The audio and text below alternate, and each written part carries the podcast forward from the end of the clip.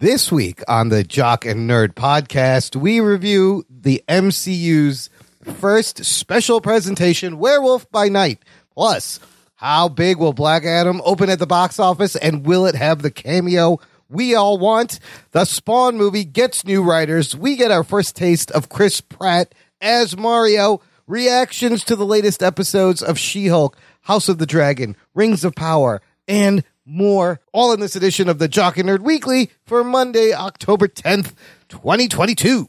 Now listen here, bitches. You say you're looking for a podcast about comic books and TV and movies, but you don't know where to go? Well, stop whining and tune into the Jock and Nerd podcast. These are the only guys you'll ever need. They're jockey, they're nerdy, and they're bitches, like you. So keep it on the Jock and Nerd podcast. You can run, but you can't hide, bitch. Check. Check one. All right. This is for all you fans out there. Let's give it up. We jock it, we nerd it. We funny, disturb it. We jock it, we nerd it. We spoiler alert. Oh, yeah.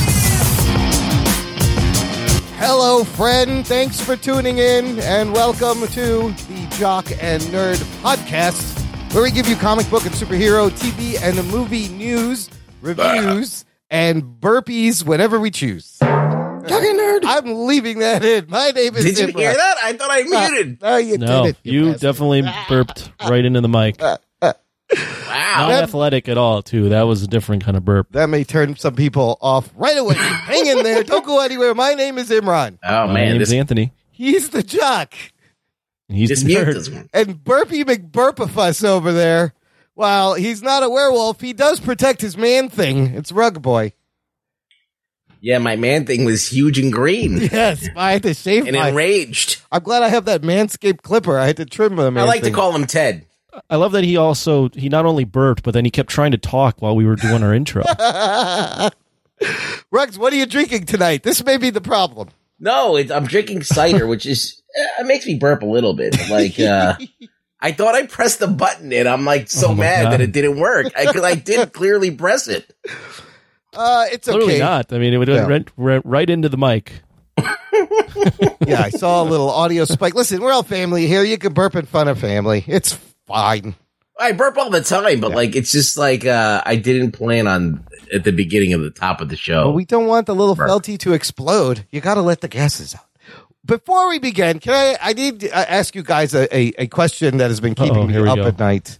There's something I can't stop thinking about, and it's Is every movie going to be shit out of me. have COVID in it or have No. be involved with COVID? Is Oh, no, that I'm the question st- you're going to ask I'm us? still worried about that question. No, this this week's burning question is why do the toys in the McDonald's adult Happy Meal have two sets of eyes? It's fucking creepy and disturbing. Have you have you seen these things? no, No, what are you adult talking Happy Meal. Is there There's- strap-ons in there? Well, That's what I thought. I heard adult Happy Meal. I'm like, you're getting a dildo with Ronald McDonald's face on the end. What is this? Imran, what are you doing going to McDonald's right now? I, no, the- I, it's on the commercial. There's a Oh. little toy of Grimace, Hamburglar, the girl bird thing, but they have four eyes. oh, I and, see this. And nobody, they don't address it. Nobody's explained it. It's in my nightmares. It's commercial too. Come on, dude. What is with you? You're you're just completely dating yourself. Throwing, throwing commercials and the Happy I Meals. out. watch commercials. I think I was watching a football game because my wife is a Packers fan and it was What? on. So I don't know. That's where the commercial was. If they did make like uh, Happy Meal dildos, like the Grimace one would be the most sought after. Absolutely, it's the, it's called the I mean, th- there's a built-in market with the eggplant uh, emoji. yeah. Yeah, you just you just you just grow you just throw a little green on his ass, and he's the eggplant emoji. They're missing a huge opportunity. When I heard adult Happy Meal, that's not what I was expecting. I got excited. This is about kind of strange. I mean, I am looking at this now. Right? I don't know what the hell What the the fuck is with the four eyes? Is it a McDonald's? mistake or is it No. like they, they No. intentionally made them Yes. look like that? And to set it aside from the kids' Happy Meals that has one set of eyes, I don't understand. It's creepy. McDonald's. What are you This doing? has got to be some weird shit, like some weird McDonald's. yes, it's, Yeah. It is uh, some weird indoctrination from McDonald's. Yeah, like we're gonna find out in like a year what the four eyes mean. It's just uh, from what the internet's saying. It's just an, a style choice they're making. For, just to for the adult Happy Meal. Yeah. Weird. I don't know. I don't know if I want that. Makes it collectible. Maybe somebody do wants you it. I get. I mean, I, I know adults collect toys because I collect toys. Yes, me too. But the like, I don't know. Like, I would just get the kids Happy Meal. Like, yeah, why would you why need you an gotta adult? make ha- an adult one? Do you want the kids one? I don't want to be a grown up. I want to never Here's, grow here's up. the here's the bigger question because maybe I'm I'm a, maybe I'm the weirdo in this, but which are you guys? Are you guys regularly or even once a month going Never. to McDonald's? No, never. What adults Okay. are going to McDonald's all the time that they got to go four times to get the different toys? I don't know. No, I never go to McDonald's, No. but I'm just I'm not saying. even saying for the toys. I'm saying just to enjoy food. I don't go there at all. No. no. No, Okay. You- no. You know why? Because they have those touch screen menus now, and Oh no! They- don't give me this. they've No, done is that why you're not going? no, because they've done studies that they are covered with shit. There are feces molecules all over the Oh. touch screen. I don't know what's going on Oh. there. I'm not touching that thing. Oh, there's that's feces. that's not why I'm not going. Plus, it's not real food. Also, so that's that's more likely yeah, why I'm not going. yes, yes. I just uh, you're not. Why would you get? Why would you ever? Unless you're just in a bind or Like late night Why would you drive go there? through, maybe like for Maybe, a yeah. sandwich for like a cheeseburger. I think quick. if you're drunk, anything could happen. Yeah. oh, 100 percent. That that's 100. The drunkenness, take that out. But if you're going in there sober and you're not broke or you're just not in a bind, what are you doing getting a sandwich? So if you're making like an adult decision, like you're consciously going to McDonald's, I think that I think I think you need to reevaluate. Plus, things. look, drive through is one thing, but if you actually go inside and then sit down and eat there, that's a little weird. It doesn't. you know who I go- loves McDonald's? Who does? The Don. He does. He had it in the White House, didn't he? he did. He did, serve that. he did serve that to athletes. I he think. served Yeah. that to all the Yeah. yes. So he's maybe maybe the What- Don what's your favorite fast food? Real quick. right now. Oh my God. Right. Well, what? Sure. Right now, or if you want to go ever, I don't know. How do you want oh, to answer in that? general? Mm, Yeah. mm, mm. You don't. Mm, Wendy's isn't bad. Wendy's seems a little bit better. Wendy's is not bad. Yeah. yeah. Of the of the of the big ones like yeah, that. yeah, Do you consider Subway fast food? yeah. It's I garbage. like Subway, even though it's garbage. I Yeah. like it. oh, you like it? Oh, you'll hit I- the I subway do. ones. I mean, they're open twenty four hours. Some of them, like there's a. I, ton if I'm them. going for sandwiches, I would get Jersey Mike's Mm. because they make bigger and fatter sandwiches, longer. Yeah. Just like I like my penises. The sandwiches have have a we lot have. of girth. You know what's great is the Yeah. Bona, the Bona beef. Like you use their app, the shit they make the shit really fast, and it's just sitting there waiting for you. See, I don't consider that fast food. It's not though. fast food. You I- go, I it is don't- though. It's really. I don't really fuck with that much fast food except for pizza, and I don't. one? I I never get. I never get uh chain anything. Yeah, chain pizza. I think chain pizza is probably the worst fast food. You Oh, we've get. already discussed this. We went the Little Caesars route. Yes, remember we talked about Little Caesars. That's they're yeah. Little Caesars, Domino's. Pe- like, what are you doing? Come on, stop. Yeah, try Like, I don't know. Do I ever Do eat? ch- Do. I ever eat fast food? Taco Bell. Taco Bell. My I might do a Taco Bell run, but like um, uh, maybe Chipotle more than Taco Bell. Yeah, Chipotle's like a, a, a higher caliber fast food. I would say. Everything Yeah. in Taco Bell comes out of a caulk gun. This is why I don't trust the Taco Bell. Have you seen Taco- them? yeah, Like Taco I Bell, used to. yeah. I used to. I put used that to shit fuck with like uh Five Guys every once in a Oh, while. Five Guys, Oh, isn't Guys is good. Yeah, Yeah, Five that- Guys isn't bad. That's that's But, like uh, uh, upper echelon, like Yes. upper echelon Yes. fast food. Yes. We don't have uh like In and Out over here or Carl's Jr., which are supposedly Mm. Yeah, yeah. pretty good. But uh down in the in the East Coast area, we do have Five Guys though. We have Five Guys here. We also, We I would Five do Guys. In and Out if I ever went out. I like. In and Out. Yeah. Steak Sh- Shake Shack's good. Oh, Steak and Shake can be okay. Steak and Shake is good. I like Steak Yeah, and Shake. Smash. they My make smash favorite burger. of the uh, I liked Burger King for a long time, Oh, and then they changed oh. their recipe on their nugs. They made them like the Oh. McDonald's McNuggets, and now I hate them. Well, they do the flame broil. This is not a food podcast. The fuck are we doing? And you're making me But hungry. I think also. everyone can appreciate this. Yeah. And uh There's a level Yeah. of these things. Absolutely. One hundred percent. One day we ought to do a draft Yes. of of fast food restaurants. You get you what you would do is you get you put all the restaurants in there and you assign them five dollars, four dollars, three dollars, two dollars, one dollar, and right. you get thirty bucks. Build you have your to make thing. four. You build your roster. Oh man, that's not bad. Listener, let us know what your favorite fast food is. Email Maybe show on at the food podcast we start. jockandnerd.com. We will start a, oh, we that'd be a different. yes, a completely different. satellite food Jock and Nerd Food Daily podcast. Not daily. Anyways, let's get to what we're really here. We got a fun thing to review. A lot of shows to discuss. A little bit of news, slow news week. Let's get rid of that first. The Jock and Nerd Podcast. All right, I'm warning the listener right now. Uh, with the news I am starting with is possible, possible spoilers for Black Adam. coming up. It's only uh, it's coming out in about t- 11 days from when we record, October 21st. So, possible huge spoilers for Black Adam. Here's your spoiler alert. If you don't want to hear it, there's chapter markers. You can just jump to the next segment. I'll have it marked and uh, you won't hear it. Spoiler. Spoiler alert. Okay, have you guys been seeing the rumors circulating that one Henry Cavill may show up as Superman in Black Adam? Have you guys? No, I did not hear that. Oh, Okay, uh, I the- did hear that. yeah, there's a lot of rumors circulating. The Rock himself has teased things about that. So there's one like spoiler site with a ridiculous name called My Time to Shine. Hello.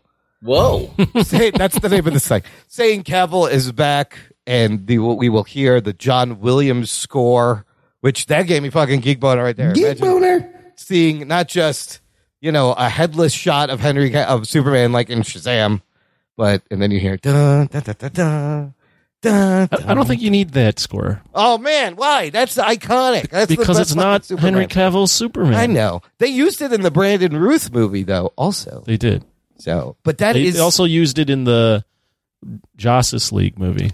Oh, they did. Yeah, the it didn't- Justice. it didn't work. Yeah. yeah, they did it. They did it there. Which you know that's funny. The last time Henry Cavill played Superman, the latest, the last newest thing was in 2017, and he had a fucking mustache. That was the last time he got to put on the suit. Uh, I wonder if the mustache will return. Here, here's another tip. Following that rumblings, uh, our your boy Devin Faraci, remember him? Oh yeah. Oh, he's, the he's rapist. still around? Yes, the He's not a rapist. former Oh, my editor God, in yeah. chief. Oh, my We're gonna God, get sued for slander or Sorry, libel. I, mean, I, I don't know what you are, but something happened with you. You grab someone by the pussy. there you go. Yeah. Yeah. Former editor in chief of Birth Movies Death, which was a fantastic site. But yeah, now he's kind of low key. He has said that Henry Cavill, quote, is appearing in Black Adam in the post credit scene. Henry Cavill has returned as Superman in Black Adam because The Rock demanded it. He went hard, full court press on Warner Brothers, made them go to Henry Cavill, and they had to sign a new deal with Henry Cavill, including saying they were going to develop a new Superman movie. And this is all because The Rock insisted. Oh, shit. Could it be The Rock made it so and he's going to bring back Superman and fix the DC movies? First of all, what do you think of the, the possibility of this rumor? Sounds like it could be like a post credit scene. Yeah, I think it's it's it's exciting if you're a DC fan because we've talked about him many times on the show. Henry Cavill's been a pretty decent Superman. and he's just had bad writing around him. So if you could potentially meld this relationship and get him in Black Adam and then eventually make a Superman movie, I think that's a win for DC. So I, I I'm not, I wouldn't say I'm personally excited because I'm just not excited about anything DC does at this point. Mm-hmm. But I think it's a I think it's a big move for them and something that they they can they can definitely push. Uh, Ruggs, does the mustache return? I hope not. I think that the search for a new Superman would be too much of a thing to do right now. Like the the company's in too much disarray. They got to lock down something that they know is not really an issue. Like it's not Cavill that's the issue. He can act. Yeah. He can he can drive a movie. He can wear the suit. He looks great in it. Um, chicks love him. So, um, yeah, it's like a no brainer. They gotta. I mean, if if Dwayne Johnson fucking pulled this off, that's fucking amazing. Like that's a good, at least a good pillar for the WB to start rebuilding with. Absolutely. If they're doing this 10 year plan and they want to reset things, and how can you say no to The Rock, man? He's fucking charming as fuck. Uh, he's like, he's been doing a lot of press, and I've just been, I was watching Access Hollywood, and he, they, even CBS this morning did a whole piece on him and how he wants to be more of a father. But what a just like charming motherfucker. Did you see there's a video out? It was on Access Hollywood. He was in front of a crowd giving a presentation and some dude crowd served his baby up to the rock so the rock could hold him. The baby. it was like the baby Jesus coming over the fucking crowd and he grabbed it and then like crowd surfed it back, which is very delicate and dangerous. Yeah, that that I I don't know if I would fuck with that. That sounds like a very you- dodgy thing. Would you pass your baby to a stranger just so they could pass him up to the rock? I wouldn't. I wouldn't pass a puppy. No, I like know. like No. a baby. that was Would you- wild. Anthony, would you take your dog and throw him on a crowd? That's the, like, I mean, I prob- the only person I would probably do that to is Imran. I would just pass Yeah, Imran. that will everyone. Everyone always gets passed. oh, it. you can't lift my fucking fat ass up. Come on, it would it would need a large crowd of at least thousands just to move me inches. But yeah, no, he's just he's very charismatic and like down to earth. And they keep saying he is the highest paid actor currently, which I was looking up some things. This year, I think Tom Cruise took that because I think he made a hundred million for Top Gun Maverick. Uh, but he's definitely up there, I guess. Yeah, Tom Cruise is the goat. Do we? Do you think we could see Shazam and Superman? I think Superman is going to be in post credit scene of this movie. Uh, I think yeah, I think that's probably what's going to happen. He's in a post credit. yeah, just a little hint. Just yeah, but just to see that, that's people going to lose their shit, and and a, and a lot of goodwill, like you said, is going to be returned to the DC movies, and they and maybe The Rock can just help them just make good movies, uh, because that's what they need. Uh, speaking of opening numbers, box office, the movie is tracking to open to around 70 to 75 million opening weekend, which would make it the biggest opening of uh, The Rock's career, surprisingly. Hmm. Uh, Bigger than the Fast and Furious. I yeah, that's what uh, that's what one of these I don't know about articles said. I don't know about I don't know that. about uh, that. Yeah. Uh, what are the fast? And, well, look, I think I think it's under. I think this thing opens over seventy five million. Venom opened at eighty million. Now, Yeah. is Venom the character more popular than The Rock, the personality? Person, right? Yeah, Black Adam doesn't have a lot of cachet, but The Rock does. the Rock could put butts in seats. Yeah, I think that yeah, The Rock doing a superhero film. I think that yeah, 70, 75 million. That sounds about right. Let, The let's just try to look at commercials- Fast Five. Go ahead. the commercials look like it's got a high budget and people are going to be, you know, waiting for something kind of spectacular to happen. So, uh, we haven't had a big, uh, spectacular film in a couple of months, I guess. What was the last thing that came out? Thor. Thor, uh, yeah, Love and Yeah, Thunder was the last. Yeah. So, superhero. yeah, we're ready for another big movie. Well, October gives us Black Adam, and then just two weeks later, Black Panther: Wakanda Forever comes out. For for what it's worth, Fast Five did eighty six million opening Oh. weekend, but Oh. maybe that's because they're not saying The Rock was the lead. Yeah, that's like an ensemble, right? Are you guys excited about Black Adam? I gotta admit, I like The Rock. I like the trailers, but I, I could not be any less mo- less enthused about seeing this movie.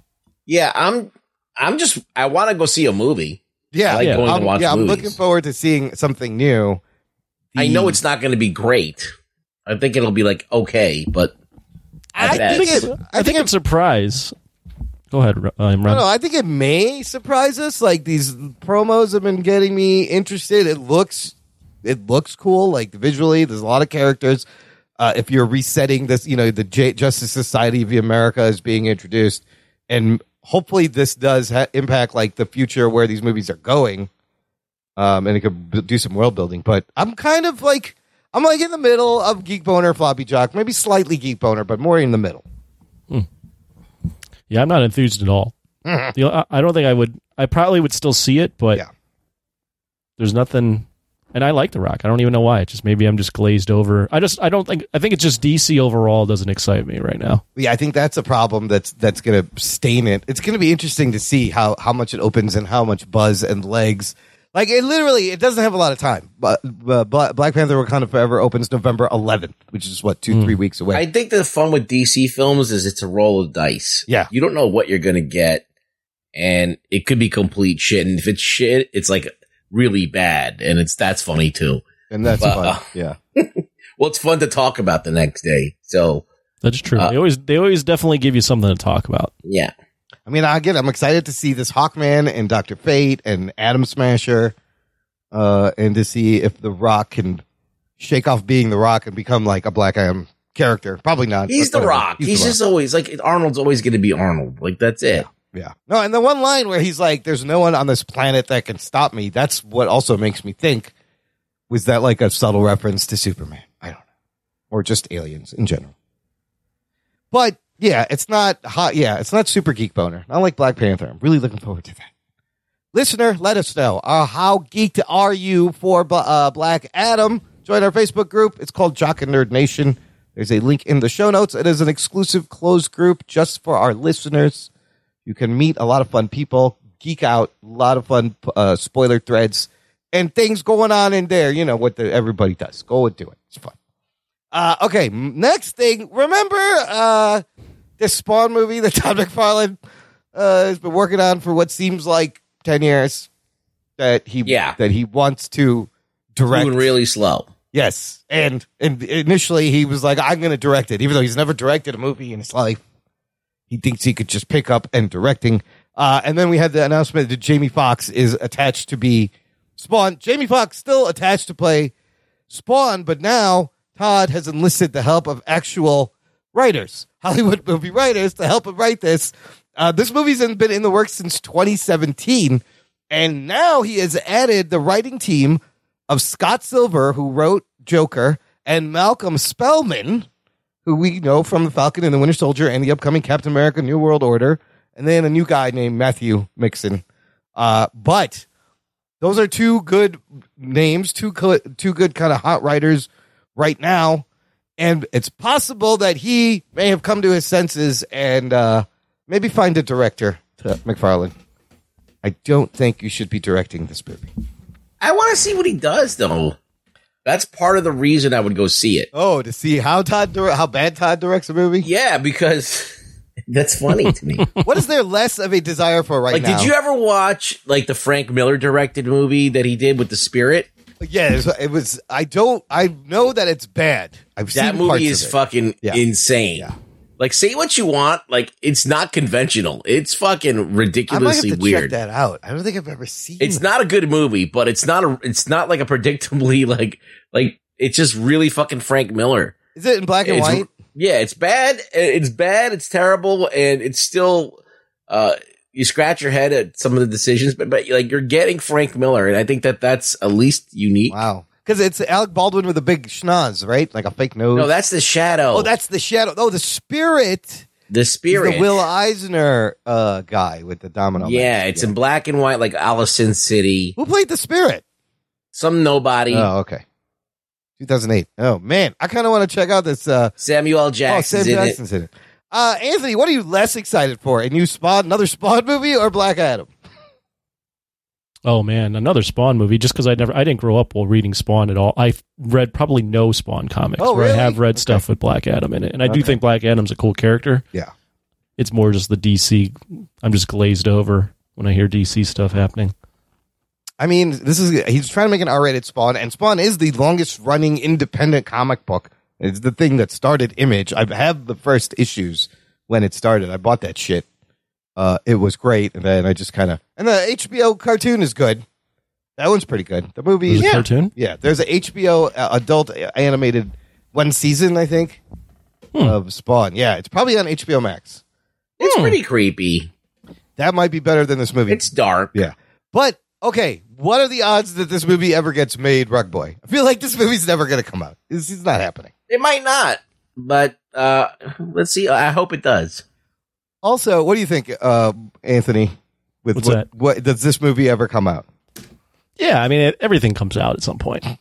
they, they, they, Hollywood is always looking for new for shit that they can easily adapt. So yeah, at some point it'll come out. I mean they made a they made a Dredd film. They made a, a Hellboy true. They remake. made two They did- Dredd films. Yeah. They're doing they're doing Constantine two. Like they're doing you know You know what? You're right. Give They Spawn another movie. If they've done those double give them a movie.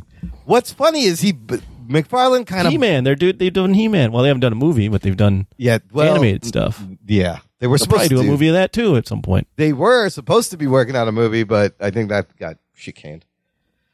Uh, McFarlane bungles this release. You know how on like on Sunday he was like big reveal Spawn movie coming tomorrow and like this handwritten scratchy thing. Everyone's like, oh shit! And then on Monday he goes, sorry, the timing's off. It'll be tomorrow on Tuesday. So he puts it out a day late. Maybe that's a good thing. Maybe he did that on purpose to get people's attention. And then this was the news is that he got actual writers. I don't think this movie's coming out. Uh, let's go move on to a movie that is coming out, and it is the Super Mario's animated movie. Uh, they put out their trailer, and remember we discussed when first announced that Chris Pratt and Charlie Day were cast as the voices of Mario and Luigi, and uh, Italians had a field day, didn't they, Rugs? What was that again? he said that Chris Pratt and who got it? Jack Black. Charlie Day are Charlie cast Day got as cast Mario as and- Italians, and Italians had a were were very upset, or the internet was very upset. Yeah, I don't know why, but uh you got to give them a chance. I mean, Charlie Day makes sense because he sounds like uh kind of almost like an East Coast guy. He, he, always, Oh, yeah. Like sunny in Philadelphia, so it's yeah. yeah. He sound uh Chris Pratt just sounds so white bread, and uh so he's gonna have to put on some kind of an accent. I saw the trailer and I detected notes of a of a slight inflection. right, here I'm going to play the very end of this trailer. It's one sentence. We get to hear Chris Pratt's Mario voice, and we can see if it's uh, our favorite Italian planet, Ma- Mario. How close he gets. Mario! Mushroom Kingdom, here we come. Okay, it's a little New York. It's a He little said bit New here. York. He says here we- Mushroom Kingdom. Here we come. I guess that could work. It's fine. It just it's just a little should be a little more uh it's either you got the video game Mario, which is like, it's a me, I'm Mario. Yeah. And there's a And lot of talk like well, that? there's a lot of cartoon Mario's, right, that are voiced by Well, Captain Lou Albano did it. Yeah, he did one. Not a lot of non-Italians actually voiced uh, this other guy named what's his name? Uh, Charles Martinet voiced him on the cartoon in the '90s uh, and in some and in some games. But it's fine. What did you think of the trailer? I actually thought it looked kind of fun. Like the graphics were decent. It's all CG and and like I think this is the way to do Mario. It looks like the game, but it also looked kind of neat. I think it'd be fun. Let's see what happens. Like it's Mario. I don't really. It's not really dear to my heart. It's just to me a video game character that I don't know the lore of Mario. Um, but yeah, I would. It was weird that Chris Pratt was cast, but I think the look of it, everything else besides that is like that's the only one, the one thing that I think is like a little bit weird, but not really. But do we want him going? It's the me Mario. Like that's going to get people mad too. No, no, we don't want that. Anthony, you played the Mario. You see this? What do you think? I, I grew up playing Mario on Nintendo and Super Nintendo. Um, even though I grew up playing the game, I have no. It's it's it was in my childhood, but it's not something that I've related to and been like, this is an important part of my childhood, Yeah. and they have to get this right. So I don't have any attachment to it really. It, the the the trailer itself, I mean, it looks exactly like how Mario should look in with modern technology. right. So on that front, they're not. It's not a Sonic situation where they had to completely change the character after, or once the internet saw how it looked. So that it looks fine there. Like it looks great.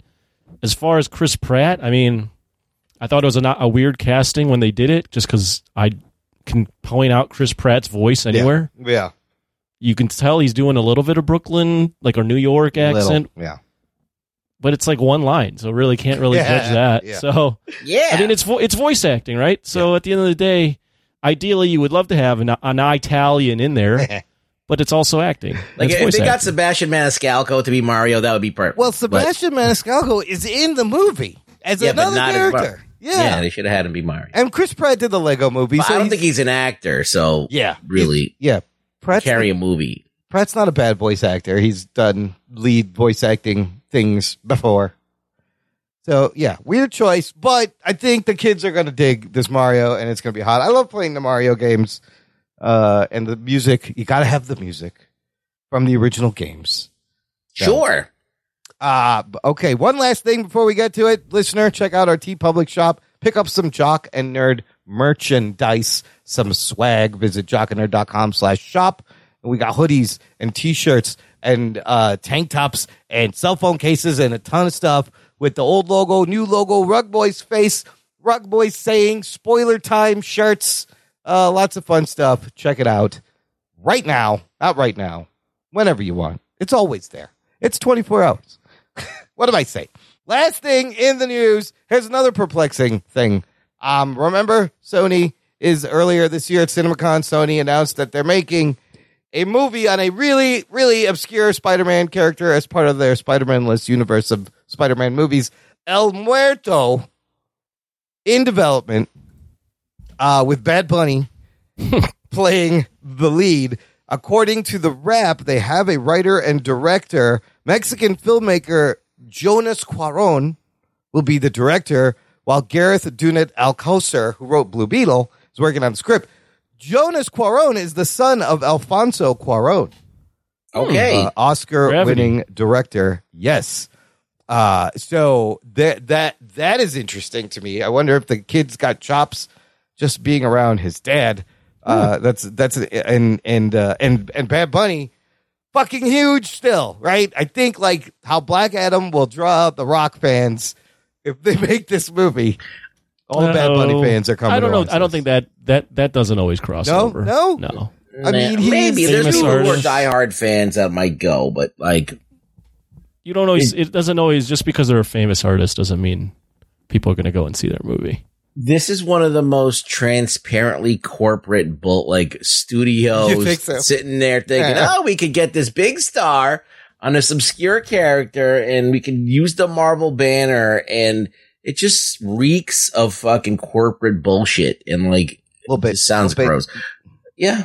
It's Sony. I, Yeah, I mean, there's no way this is a good. oh, this this is this is up there with some of the worst ideas they've ever had. It's like we have no narrative for this character. There's nothing interesting that uh, at least has gotten into the zeitgeist where people are talking about El Muerto.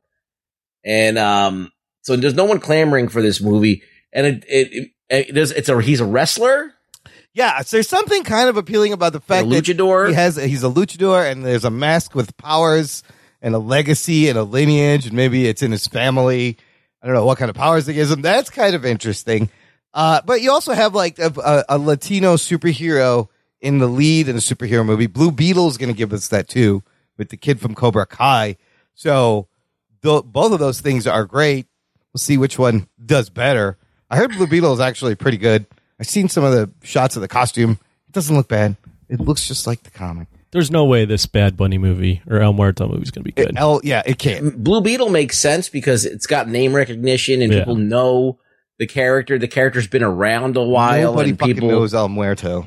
like I've never seen a cosplay of El Muerto. Uh, never, nothing. That figure I've never seen. Uh, there may be, they may exist, but it hasn't come across my radar, and I'm into this shit. I know it's a Spider-Man character that I've never heard of or had read comics with El Muerto. Like I don't remember when this happened.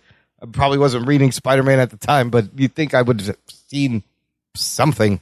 it's fine if they want to take an obscure character, but I feel like they're going to try and shoehorn him into the Spider-Man uh, world, like this whole, uh, you know, Spider universe that they're doing at Sony.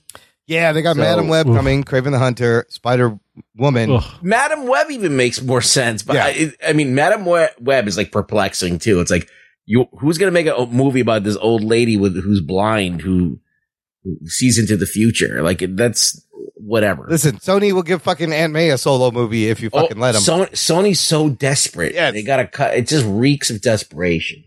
I am excited for the Spider-Man Across the Spider-Verse two parts that they're working on. Probably the only thing I'm excited about. Uh, but Bad Bunny so wasn't. undignified. He was in Bullet Train. I don't know how. I haven't seen it. I still want to see that movie. Uh, Yeah. but uh, I did not a lot of acting there. Uh yeah, just a weird thing. But the Cuarón connection uh may may help elevate it. Who knows? Depends on the script. Yeah, that that that, that movie has a very small chance of being any good and being successful. Remember Morbius? Yes, we all Remember, remember, when the studio Morbin time made three different movies and then sliced them all together? shoved them together. Yeah, and then, and then got yeah, tricked no. into re-releasing the movie because they thought people thought it was good, and then they put it out again and nobody went. Uh yeah, this is the same studio. So Sony, I don't know what you're doing. All right, let's take a quick break here. I'm gonna play some promos. and we're gonna come back and talk about Marvel's monsters on Disney Plus right after this. After these messages, we'll be right back. Hello, Gerald from Two Peas on a Podcast here. So you're listening to a podcast that you love right now. Chances are I love it too. In the independent podcast community, we all support each other, which is why you're currently hearing this promo. So I wanted to tell you a little bit about my show in the hopes that maybe you'll check it out. I welcome a different co host each week, usually other podcasters, friends of mine, or random folks from the entertainment industry. Together, we count down our top five favorite things for whatever that week's topic is. It's often centered around music, movies, TV, and pop culture. We have over 250 episodes spanning nearly five years of programming, so there's bound to be something on our feed that's just for you. We release new episodes of 2Ps every Wednesday. For links to all of our content and to subscribe via your favorite podcast app, just go to our website. It's www.2psonapod.com. We can't wait to welcome you to the party. Do you like superheroes? Do you like movies, television shows, and comic books? Do you like listening to a guy rant about these things for hours on end? Well, then you're in luck because you need to check out Podcapers, the official podcast of A Place to Hang Your Cape. Featuring me, Scott James Meridew, we'll be talking about a variety of geek and nerdy issues, joined each week by a rotating panel of guests that will try to contain me. Jokes on them, I cannot be contained. So please join us on Podcapers, the official podcast of A Place to Hang Your Cape, where superheroes go to relax, but I never do. Cue the music!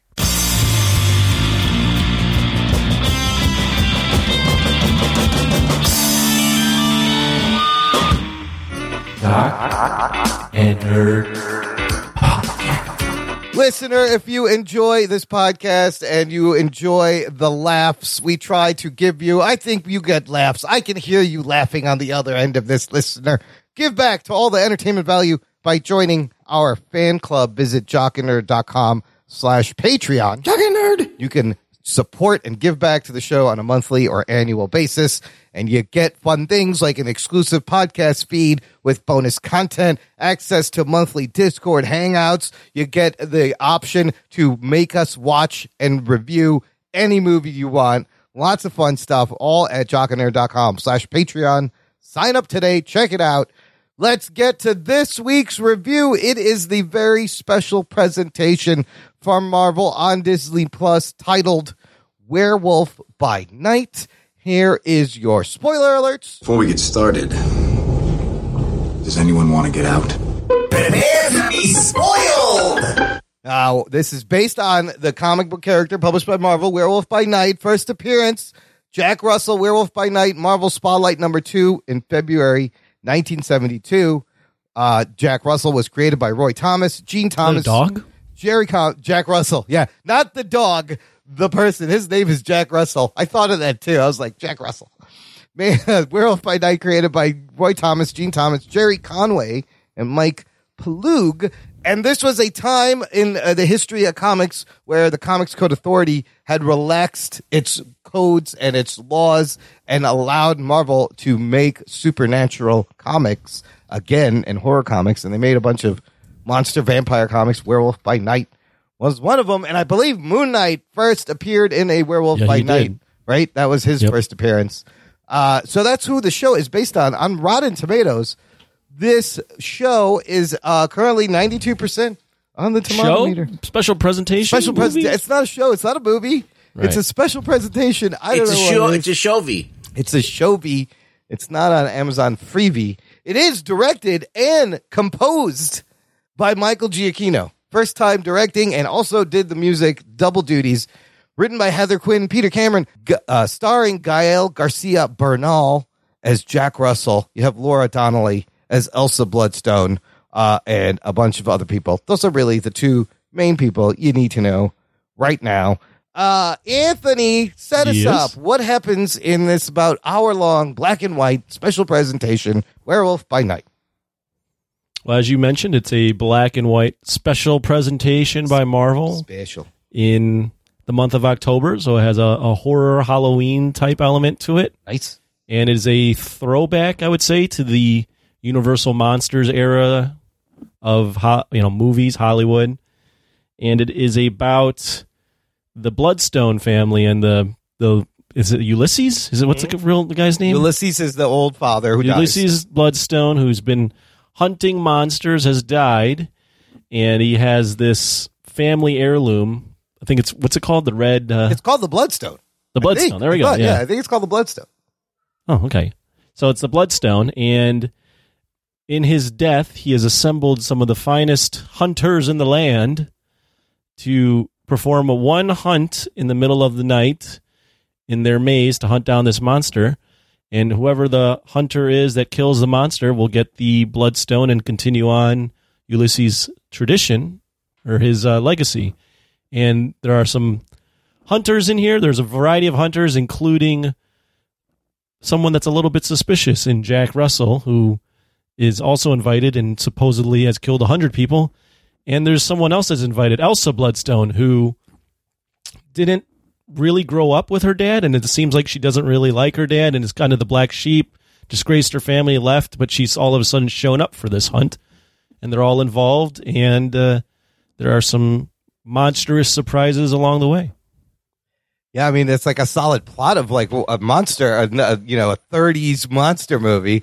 Uh, what did you think of this spe- Marvel's first special presentation, Anthony? So I mentioned before that I grew up liking the Universal monsters, so this kind of throwback, even though I don't watch those movies anymore, was definitely a callback to the things I've seen as a kid. And overall, I would say I liked it. I liked it. Uh, I think it was well done. I liked that it felt different and it was they tried something. The runtime was I wouldn't say it was perfect. I actually think it could have been a little longer, which is a Yeah. good thing. Yeah. And I liked. I, I would say overall, I, I I wasn't over the moon about it. I wouldn't say uh, it was my favorite thing ever, but I was pleasantly surprised. I think it was very well executed. I liked the the homages they made to those type that era of movies with some of the practical effects and the way they shot stuff and the music cues. And I was most honestly most impressed with Michael Giacchino Yeah. being a composer and directing this. I did just never would have put the dots together that this director or this composer who's super famous would have would be able to do something like this. So I thought it was really cool. I thought it was really cool that Marvel let him do it. It's from all the things I've read. They asked him what he wanted to do, and Oh. he said this, and they were like, "Okay."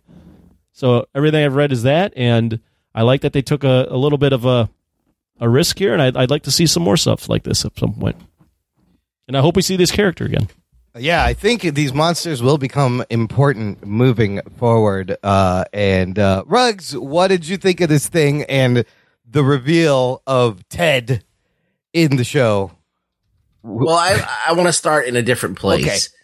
So, uh, musicians, uh, directors, we have a few. Uh, you got Rob Zombie, and all of a sudden he uh, puts out some stuff, and uh, his latest uh, contribution was The Munsters, which uh, I have not seen, but does not look good. But now I you think it have was a person critically blasted by Ru- Ruggs. So if you uh, take Rob Zombie's music, it's on a certain level. Now, by comparison, Michael Giacchino's music is on a much higher level. Yeah. This dude's operating on a art, artistic level far beyond Rob Zombie, I believe. Um, so when no surprise to me that when the movie is directed, it's directed in a very competent way, uh, with a with a high caliber of of artistry going on. So I was not surprised that Michael Giacchino could pull this off, and I was happy to see all the uh, influences from the early Universal monster movies. Uh, I did love seeing uh, the Man Thing, Ted. Man Thing is great. Oh my God, Um, we got Man Thing.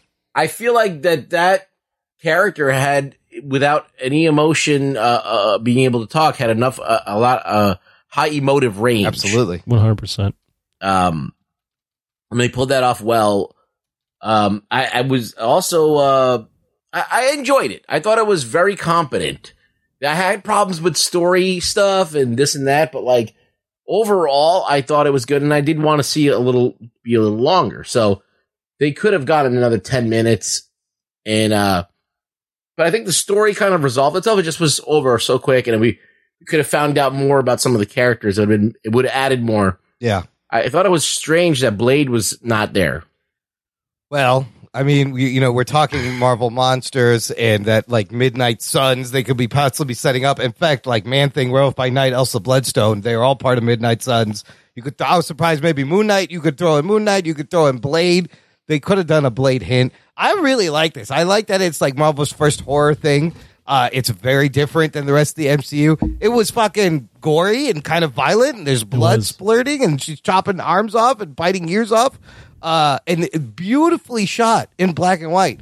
Really impressive. They built that whole garden set and the, the practical effects. I believe the man thing was a large part was an actual suit and a puppeteer uh pra- done practically and it just it looks great i love that only the bloodstone Actually, is in- I don't. I don't think that's com- completely true from what I heard.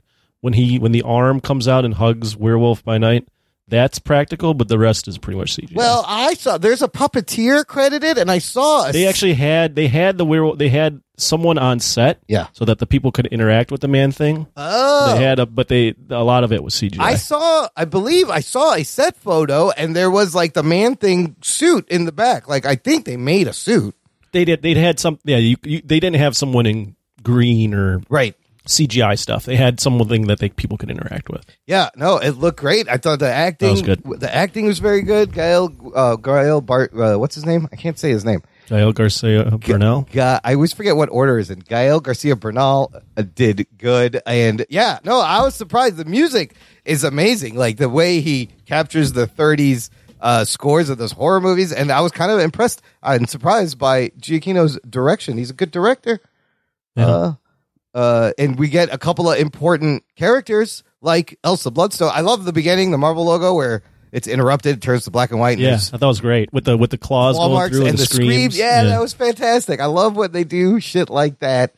and then the the the the music for the it went it turned like you could tell it turned like a 30s kind of tinge Yeah. the way they they started changing the, the the Marvel score as it was going through.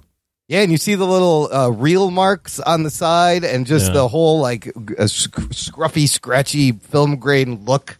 And you know, it does end eventually. It comes into color, which is a nice touch. Uh, I love the way that ended. But They didn't need somewhere over the rainbow though. That well, was a little. but I think it's a thematic thing, right? Because It's uh, Wizard of Oz. Wizard of Oz, and when that happens, uh, she comes She in. turns color. She comes into color, and she's wearing ruby red jacket.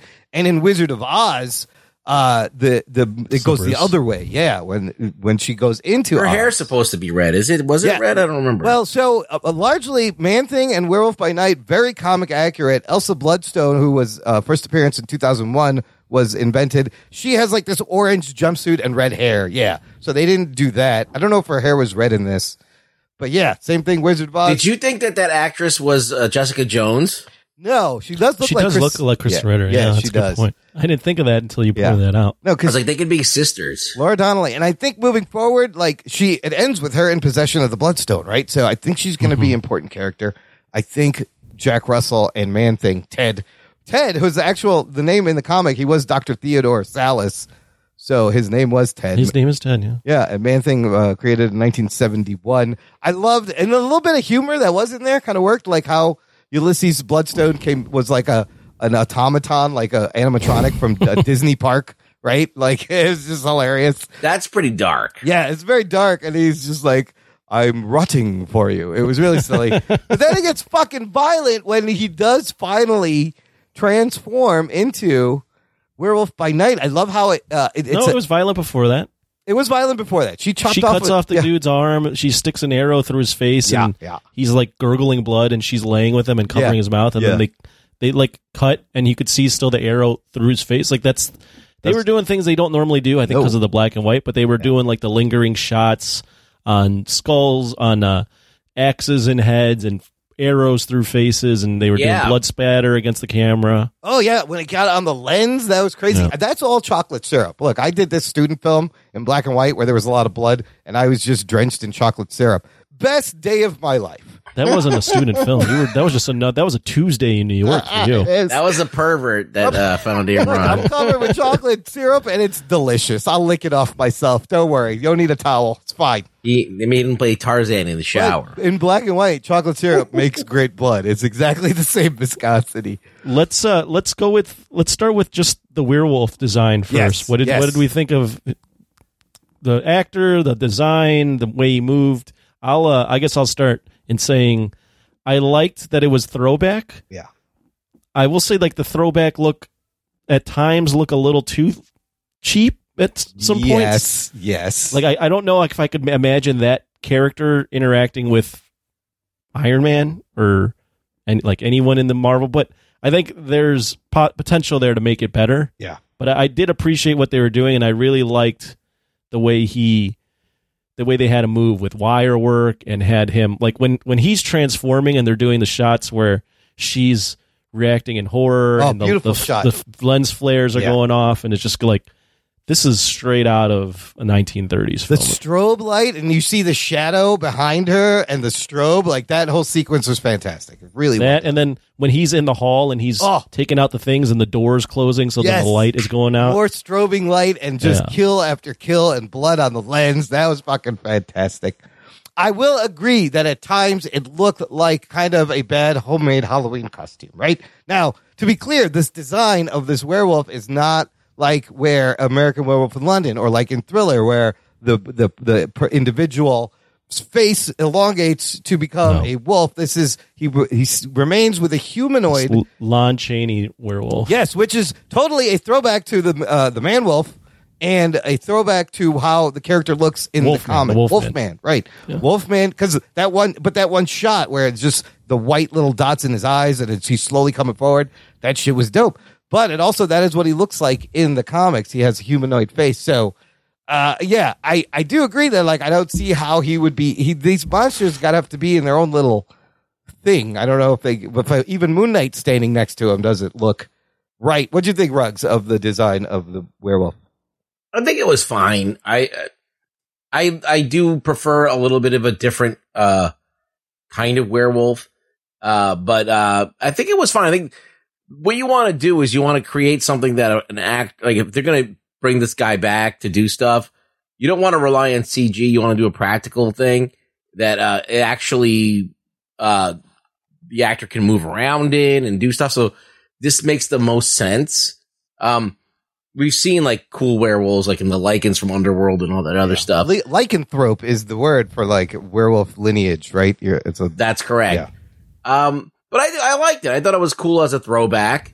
Um, there is uh, you know, I I feel like it's fine for what this is. I mean, we've seen like uh the the Wolfman movie that they came out with uh, Benicio del Toro. I was going to say Guillermo del Toro. Benicio del Toro. Oh, yeah. It's very similar, but the, the, the other one looked even more savage. So we've already had like a film version that was a tribute to the old uh, Wolfman. And I think they did it better there. Okay. Uh, slightly. This looks almost like the werewolf from that fucking TV show, the Teen Wolf TV show. Oh God, a little bit, a little bit. Yeah. Yeah. Yeah. It does very Teen Wolf movie werewolf. Yeah. I mean, it kind of works because they're going for the throwback Yeah. thing. I'm just thinking about if they were ever to incorporate it with other Marvel characters, it'd be like the man thing Looks great. looks great. Like and, Compared and to him. as Ruggs said, the way it's able to just convey sadness or excitement just by eyes and Yeah. like movement of the face without really any expression is it's pretty awesome. Like you see at that moment when Elsa first meets him and he's roaring at her and he's menacing and then she's just like Ted, Ted. and then you see him relax and he's like, Yeah. huh? Like he's a dog. He's like, oh, oh, hi, okay. She's like, I love your name. Just call him Ted. Call him. T- Why? That's what his name is. His name is Ted. So great. Yeah, no man thing was was I thought I loved man thing. I wanted to was see more so, of Man so Thing. surprised. I love the moment where they free him and she pulls the stone off, and I love that he comes back at the end for the save. I uh, wasn't expecting that, and then that shot at the end where he goes and he finds him, and turns into color, and he's they're ta- they're buddies. They're taking care of each other. Well, what's uh like kind of what time period do you think this is? Because they kind of give it a they don't give it away, but when they're hanging out at the end, That looks like now. he mentions well, yeah, and he mentioned sushi. oh yeah, So this they, they're not eating sushi in the 30s. no, yeah, that's a good point. In the you in the beginning, you wouldn't know. You would think it's set in the past, The 20s or 30s. Yeah. Yeah. No, he's got yeah, he's got coffee and a French press there, and there's a guitar. Who's playing the But there's guitar? no Man cell phones. There's no cell phone. That's true. So I, I mean, I think Marvel definitely left it ambiguous just Yeah. so that they didn't have to do all the gymnastics of telling us when it happened, and they don't need to. I just just a fun little thought experiment of where was this if they're talking about sushi, but they look like that. Well, sushi's been around, but uh, but not I guess over here in the Western.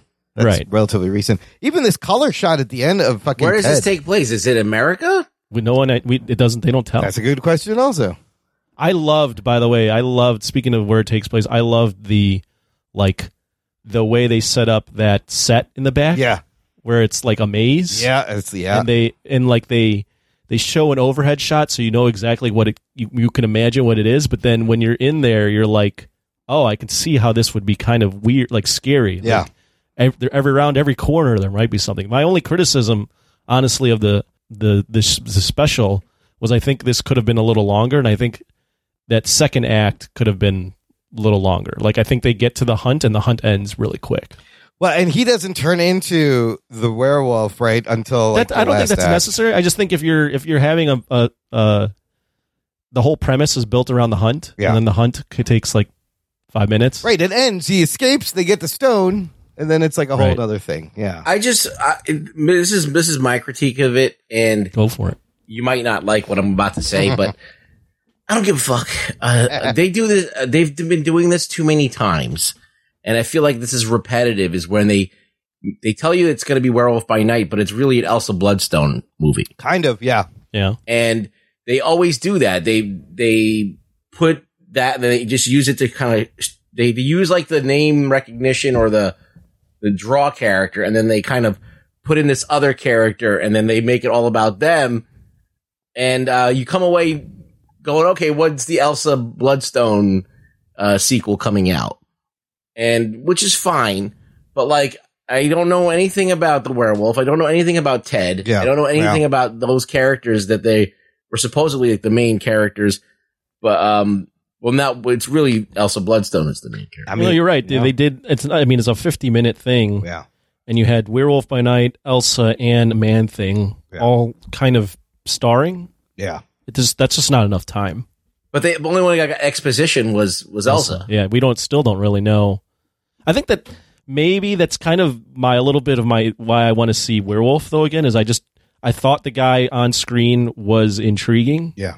Like w- the way he you could tell right from the beginning that he stood he was different than everyone else. Actually that's one of the kind of the other things I did really like is because they only had 50 55 minutes they were really economic in terms of not having to over explain anything. They Mm. were just like like Elsa, you know right off the bat she hates her dad and she's got training because she says something along the lines of "I- I wasn't trained by him, Mm. right? But like they they they don't they don't because they had less time. I think they were really efficient in getting to the to the points where you could understand and be like, okay, I'm down for the story. But I do agree, like Werewolf, that character, we don't really don't know anything about him still. dude, she's right. she embedded a sword in that one dude's head. That was that was amazing.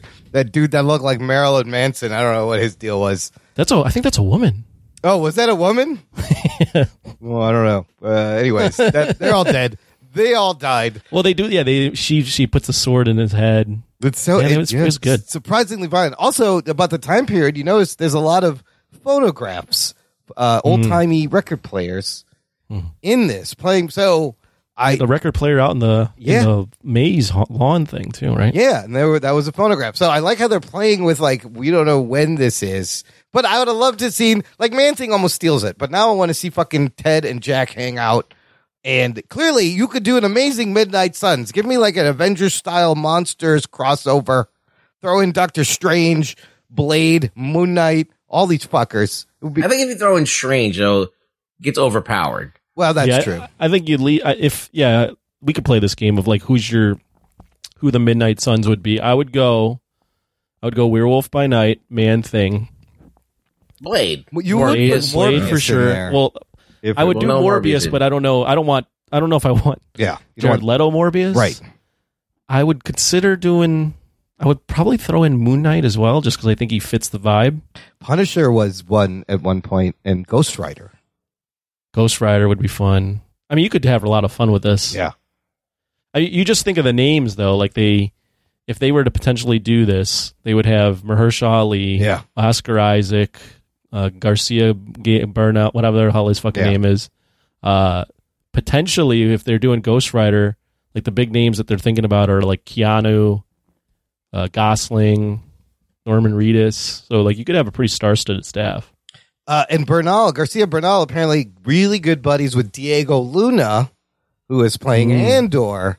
So like these guys are ruling the screen. I think Diego like kind of gave him the the entry into Disney and talk, you know, kind of talked him into doing this role.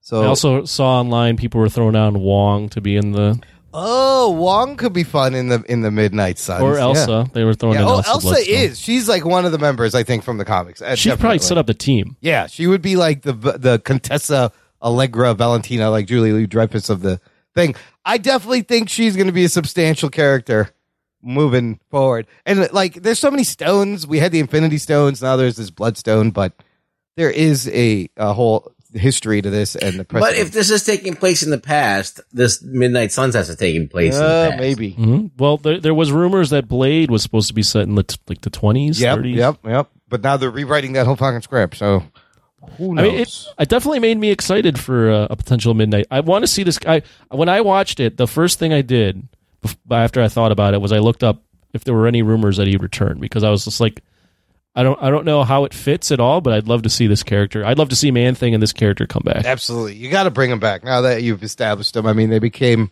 instant favorites, especially Man Thing, especially I mean- Ted. DC or DC, excuse me, Marvel, probably DC too, but I mean, there's runway here. If they wanted to do a Halloween special, they Mhm. do have their own version of Dracula. They do have Mhm. their own version of Frankenstein. Like, yes. They could do all these characters. So to that point, there's a fun Easter egg in the beginning where they're explaining things, and you see those drawings, uh, like in the opening credits. There is a drawing of a Nosferatu vampire, which is the original Marvel vampire. There is a drawing of a Wendigo, a Sasquatch looking thing that Right. could be Wendigo. So Hmm. all these things may exist, and they can bring them out. Um, Well, do you think? Do you think? Uh, sorry. Do you think Sony looks at this and goes, "Green like that Man Wolf movie"? man, man, we're gonna think they don't have the rights to Man Wolf. Well, they got Yeah, Vermin. they- he- he's isn't he a Spider-Man villain? Man Wolf. Uh, uh, oh, Man Wolf is that's John Jameson. Yeah, it was Right. jo- J. Jonah Jameson's son. His son, Oh yeah. fuck, I forgot about that. They could do a Man Wolf. They're gonna do it. what a lazy fucking name that Man, is. yeah, we're How about uh, Man Wolf? Wolfman? No, Man Wolf. Oh, done. Copyright that shit.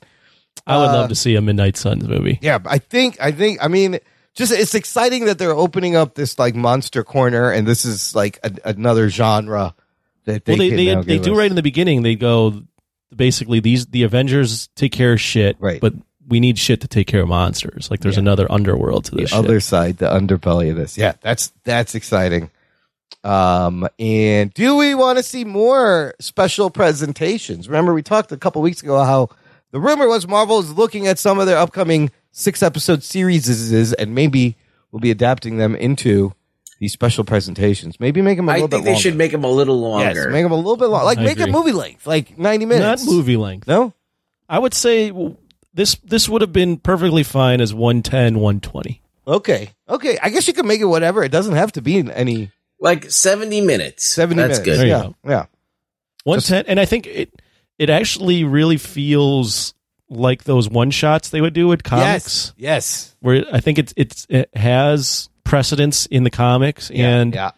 also it's more I think it's it's a better way to experiment with characters Mhm. rather than greenlighting shows and going let's do six Miss Marvel or six you know Moon Knight instead do the special test the audience that way Yeah. and then create a show or movie after That's how they used to do it. Yeah. They used to do that like little mir- mini series and then Mm. they'd greenlight it into a series. it Like seems like they're in the doing it backwards Yeah. they're greenlighting things that don't even have enough legs for a series like Echo.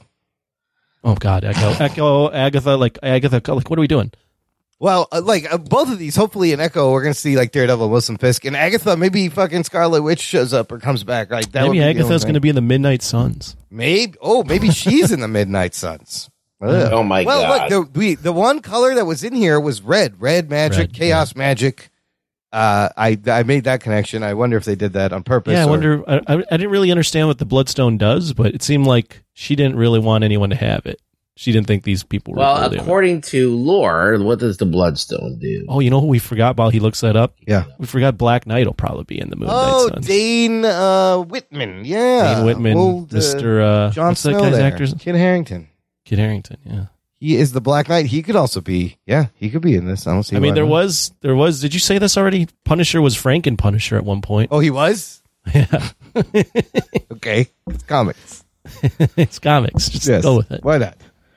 Rex, what does the Bloodstone do exactly? All right, so it grants you superhuman stamina, agility, agility, Okay. senses, and vast regenerative powers. So maybe you can live for a long time without aging, like a Mm. Highlander or something. So this would have to be used to hunt monsters, like specific, you know. yeah, it says it's called the Blood Gem. Here Oh. we call it the Blood Stone for some reason, Yeah.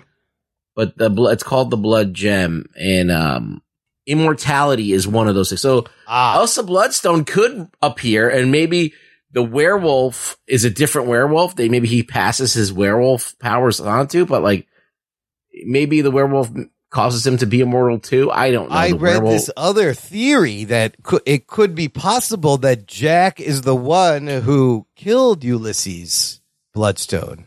Hmm. And then once Elsa finds out, that's going to be an issue because we don't know how he died. We really don't know anything about Jack, do we? Like, No. w- what do we I don't really know about? We don't know anything. Even coming, all that he, he likes sushi. Yeah. we don't. We know that he's a good guy. Yeah. that's the thing. We know he's a good guy. We know what I, when I I do like this when they do these in movies or any plot is when they have what you think are the monsters and then you realize the humans are the monsters. Yeah, they do yeah. that, so you realize in that moment that he's a good guy. One question for you guys, we probably should have led with this, is what are your guys' history in with horror comics Oh like this? yeah, I was gonna I was gonna mention that. I, myself, I was never a big like monster comic guy. Like I was never, Never. Into these or like the darker corner of the Marvel universe. Yeah, it just I don't know why it never appealed to me. I was aware of them, but like I never followed them. What about you, Rex? I uh I love Dracula and Frankenstein and all that stuff. So I did read some of this stuff. I did read Moon Knight. I did read Werewolf, some Werewolf by Night, and some Morbius and some Blade. Yeah. hmm And uh, of course, um, big time into Ghost Rider from when Yeah. Mark Texeira did the artwork. Oh, yeah. And that was just fucking amazing. Yeah, yeah, yeah.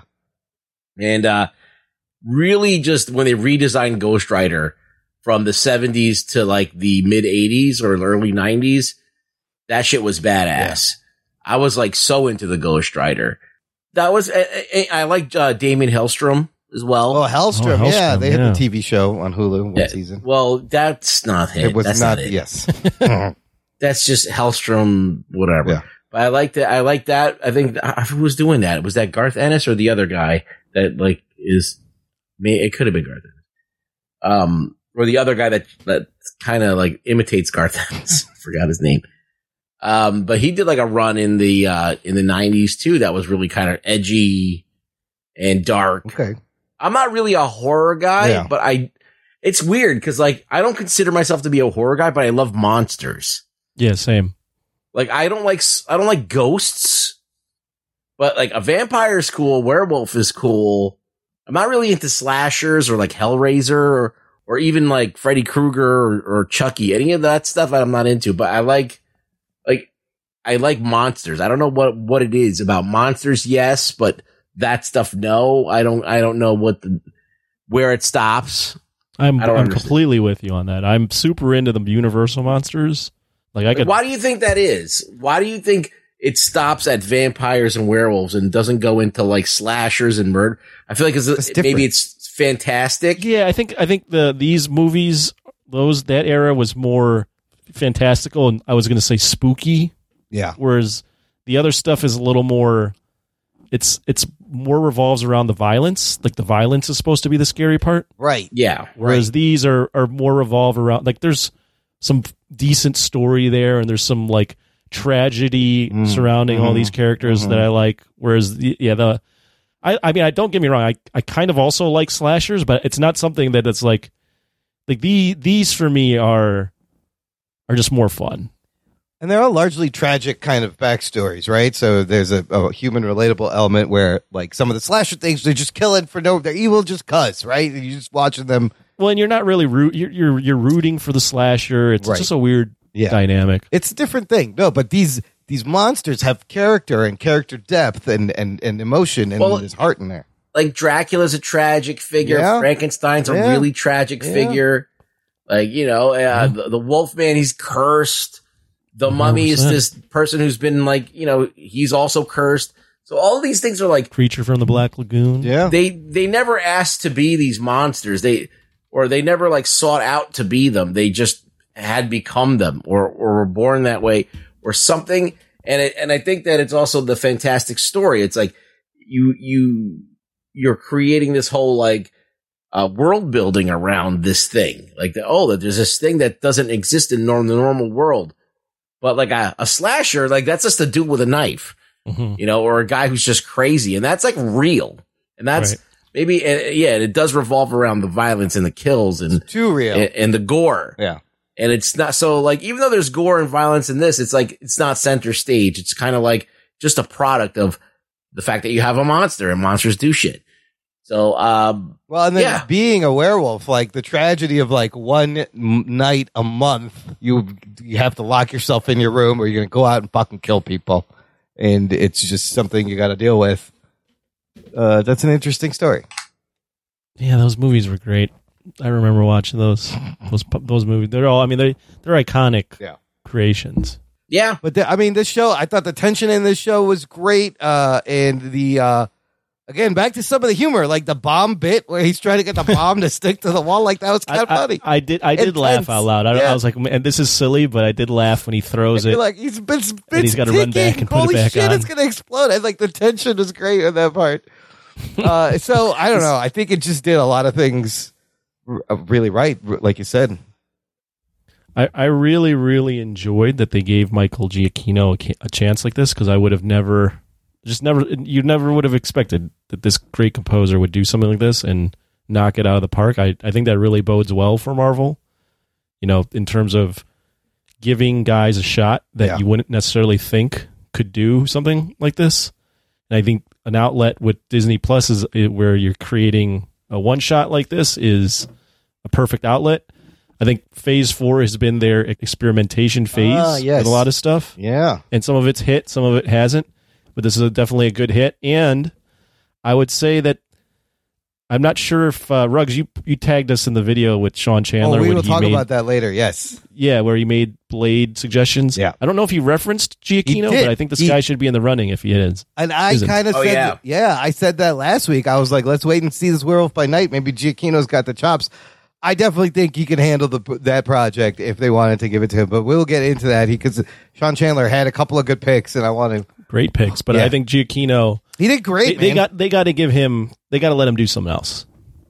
Yeah, and the fact that he can kind of like I read some articles about him how he was like composing kind of back and forth on the spot so he could react to things and do the music like exactly how he wanted. So to be the composer and the director is a very unique situation. yeah, situation. John Carpenter does that, but Oh, that's right. Carpenter is the composer too. I just I just I just think he's that's so he's so talented to have done this and Yeah. be also a great composer. I'm I, I really admire that this guy did this. Yeah, and that they were able to trust him because who knows what would have happened. But again, you're in the Marvel, you know, uh, the things on rails. You're in the Marvel method, so. Uh, but I feel like they trusted him for his decisions, the character he wanted to put it in black and white. I thought was a great move, and to pull the color in in the end was also lovely because you're kind of waiting for that to see if it would be, you know, where's this black and white going. So, fucking hey, no, that thing was great. Let's just rate it, Anthony. What would you give this thing? Uh, a very solid eight out of ten. Oh shit, that's my score too. I'm gonna give it an eight. I'd r- rather enjoyed it. Ruggs, score it. I think it's a seven point five for me, just because they they did the same trick over and over again. Yeah, They did it with Hawkeye. They, I mean, we knew that was going to happen. They did the same thing with bait the- and switch. Yeah, they, they just they keep doing it. So I'm like getting tired of that. But So- to leave you wanting more is always a good thing, and I think this thing definitely does. That's the that. only thing I have really against it. So uh, yeah. It's just enough. All right, let's find out what our listeners thought in news from the nation. It's time for news from the nation. It's time for news from the nation.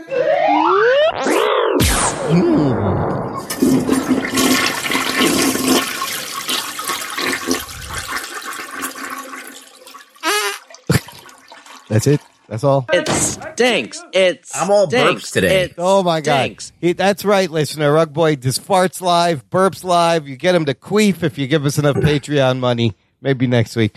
I'm All letting it. all the air out. Any kind of flatulent air sound, Ruggs can do it live. It's amazing impersonations. You could take this show to Vegas, Ruggs. Be like, this is how Brad Pitt farts, and then you just do. yeah, sometimes I just do it with my my hand under my oh. armpit type thing. Yes, you know, do armpit that farts, one. There's different ways. You know all the techniques. Do it with your hands. You know. Yeah, it's, it's not always from the mouth. There are trade secrets in this. Anyways, what did the listeners think in their Facebook group, Talking Our Nation? Billy Trosper wrote, Now, this is the type of content Marvel needs to be doing with characters that aren't large enough to warrant their own movie. I felt it was concise, had some fun moments with some decent action, and didn't seem very formulaic. While Phase 4 does have some letdowns, I believe this is one of the standouts so far. I hope they continue with bringing in different Marvel monsters. I'm excited to see more monsters. I like uh, Marvel monsters. Uh, bring them on. Blake Braden just said, loved it. I fucking loved it. John Bellotti Jr., so good. It got me back on the Marvel train. Man thing, baby. Yeah. Bellotti liked it. Anybody surprised? I'm not No. surprised. No. Okay. Daryl K says the 50s monster movie aesthetic, the R rating, the unique lighting and frame rate effects, relying on practical effects and minimal CGI, or it seems so. Now, this is more like it, Marvel. My only question is, where is Blade? Other than that, I loved it. The same thing Ruggs said. He's right. That's right. It could have been a little Blade drop, and you Well, if could it's tied back that in in. the past, then then, Yeah. then that makes sense. But I don't know. Blade could be in the past. Blade has been he. How old is Blade? He's been alive for fucking hundreds Wow. of years, right? I don't think so. No, I don't know. I'm not sure. isn't he? Uh, like think he's, uh, age. he's been around for a while. Yeah. for a while. I thought it was like from like the 20s or something. Yeah, yeah, it could be. Yeah. Uh, Jesse Rodriguez says this was fantastically done. Seeing Man Thing was great, unexpected. Didn't watch a full trailer going into this. I do wish it was a tad bit longer since I was wanting more by the time it ended. This was a great, unexpected surprise. Hope everyone gives it a try. So yeah, people really responding well to this. I thought it was great. Perfect for Halloween. Uh, Jesse Rodriguez also had a comment on our last episode, going back to what were you talking about? Blade, the director dropping out, the script being rebooted. Who should direct Blade? Jesse Rodriguez just commented, Chad Stahelski needs to direct Blade. Done. Boom. There it is. So, I, I mean, that's an that's a very locked on choice right there. That's like a perfect. I don't know about the horror effects, but like the the action would be amazing. Anthony, comment on Chad Stahelski directing Blade. think he's a Wick, right? John Wick. He is the John Wick guy. Yes. He'd be great. I don't know if uh, Marvel can get him, but he'd be great. He might be busy. They're doing four, and I don't know how many more John Wicks are going to come out. Highlander. Oh, and he's doing Highlander with Henry Cavill. That's I right. believe as fucking insane. That's, That's gonna be awesome, dude. That that one I'm all in for. Fucking Highlander. Oh, me too. Chad Stahelski, Henry Cavill. So going back to what I mentioned, Sean Chandler, Sean talks movies on his YouTube channel, put out a quick video. His seven picks. Who should direct Blade? Uh, the video starts with Chad Stahelski, the John Wick guy. Then he mentions David Leitch, who is the uncredited, also co-director of John Wick, but has done Deadpool 2 and a bunch of other action movies. Not a bad pick. Then he says Sam Hargrave, the guy who directed Extraction. That's not bad. Then he mentions this guy, Ilya Naishuller, the guy who directed uh, Bob Odenkirk's Nobody, which is, I think that's, that movie had some great we fucking directed action. that, or we uh, we directed that. We We reviewed, reviewed that. It's a great movie. That. Fun, really fun movie. If you could make Odenkirk a fucking action star who's a badass fighter, like that's amazing. Like he pulled that off, and it's a great movie. Kind of like a a poor man's John Wick, sort of, you know. Uh, and then he does mention Michael Giacchino. He mentions Ryan Coogler, but his number one pick was James Wan from the Aquamans. Oh, really? James Wan has horror chops, and now he's Yeah. got big budget acting chops. What do you think of James Wan directing? That could definitely work. Uh, his action is good. It's a little big. I'd I'd rather get like a guy who could work with a smaller budget and keep it creepy and, and tight and and focused on martial arts and stuff and like cool kills and shit like that. Um, no one mentioned Tim Miller. Oh, Tim He did. I mean, he did Terminator: Dark Fate, but um, but he did the first Deadpool, right? Hmm. He did do the first Deadpool. I forgot about the Tim Miller. Yeah, give him another chance after Dark Fate, maybe. Yeah, he maybe he he's he's in a position where he probably might do it. no. I mean, Brian Coogler would be great, but I think you should give Coogler like a s an Avengers movie. he's probably getting uh, Secret Wars. Secret Wars, keep him busy. I love I loved all these picks. I thought this was very well thought out. I do agree that if you're going to do, I haven't seen the original Blade, so I still have to watch Blade Oh, for so our good. '90s. But I do know that that movie is very action heavy, and if you're going to do a Blade movie and you're going to try to live up to that, you're going to need an awesome director with that knows how to do action. So I thought all these were great. My pick, I think I like James Wan. I think he works well in the system, but I would go. I would probably lean towards. uh Hmm, this is tough. I like. I kind of like Ilian Naishuller. Yeah, the nobody guy was. He, I loved his style. That movie was so much fun and surprise. But I think all these you can't go wrong with. The that pick. Helsky would be great. Uh, and then he ends the video with like, you know who shouldn't direct Blade? And it's the guy we mentioned last week when we talked about this, Sam Raimi. Don't Oh, give yeah. it to Sam Raimi. Yeah, maybe not. He's probably I, I, I was a little bit iffy on that one, but I wonder what Stephen Norrington. I think he, the director of the original Blade. Is he still Oh, around? man. What's he doing? I don't know, but he was he was a good director. He fucking pulled that shit off, and um, yeah, he I think he retired after uh, League of Extraordinary Den- Gentlemen didn't do well. Oh, that what, what they need to do is they need to they need to deliver on what people are being promised, which is similar to what like when we did when they did Shang Chi, they delivered on the action for the most part. They they figured out they they found a way to to make it look like that that Hong Kong era action with a mix of styles. They need to do that for Blade. Not not necessarily that level of mar- they don't it doesn't need to be all martial arts, but it needs to hit it needs to hit the Blade pocket of horror, great fight scenes, blood. And, and you have Mahershala Like you, you, you, you, this is a Academy Award winning actor. You can't waste a Blade movie. Absolutely But can he do karate? Eh, Probably that's, not. uh, that's a good point. You could train him. I mean, Snipes. But they just a lot of good stunts, stunt work, stunt work, Yeah. stuntmen. Snipes was good at that part of it, right? He's very physical. He can he can do the moves, and his fighting style is great. So you want it to be different than that '90s Blade movie, also because it's just I think that's why they want to set it in the Ah, twenties or ah, something uh-huh, because uh-huh. they want that '90s Blade movie has a certain aesthetic. Yeah, and they want to they want to give this its own aesthetic. yeah. We'll see if they can get their shit together and pick somebody. I mean, I think everything's going to have to be pushed back because at this point, you're giving this person uh, like about a year to prep and shoot and do everything, and that's just that's not fair. You need more time. So hopefully it doesn't upset the schedule too much. But all these, yeah, that was a great video. These were all great picks. One last comment I just got before we started recording, and it's from our buddy Ralph Bravo. Ralph Bravo sponsored the Patreon movie last week, Hard Target. It's one of his favorite movies. And uh, I guess it seems he's going through some shit in his life. I'm going to keep the details out of this, but I'm going to read around it because he does send us some very nice words. He said, Imran, I would love to thank you, Anthony and Ruggs. Not only was the review on Hard Target hilarious and an amazing listen, but the podcast has been giving me the laughs I need during a hard time. Thank you for all providing the laughs and helping me find a joy of listening to a podcast. Keep doing what you're doing, and I'm sure y'all are bringing laughter to people who need it. That's really nice. It almost made me cry. Thank you, Ralph Bravo. Yeah, man, happy to help. Our pleasure. So here, see, Uh, that's what I'm saying. Sign up for the Patreon. We make you laugh. You give back uh, some dollars. Laughs equal dollars. That's all. Think about it that way. okay, let's get to what are we watching. Holy shit! The run of shows continues, and some crazy shit happened this week. Uh, where should we start with the She-Hulk? Sure. Sure. Okay.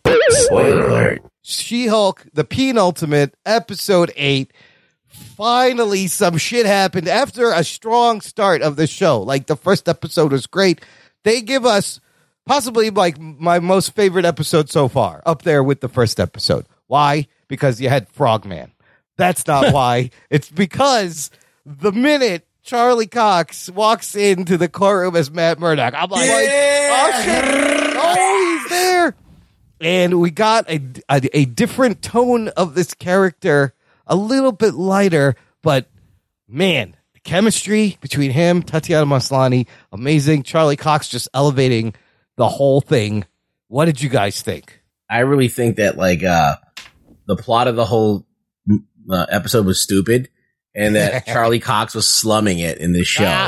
oh boy. But uh nonetheless, it was enjoyable because, you know, you have someone who has a high caliber of likability like Charlie Cox.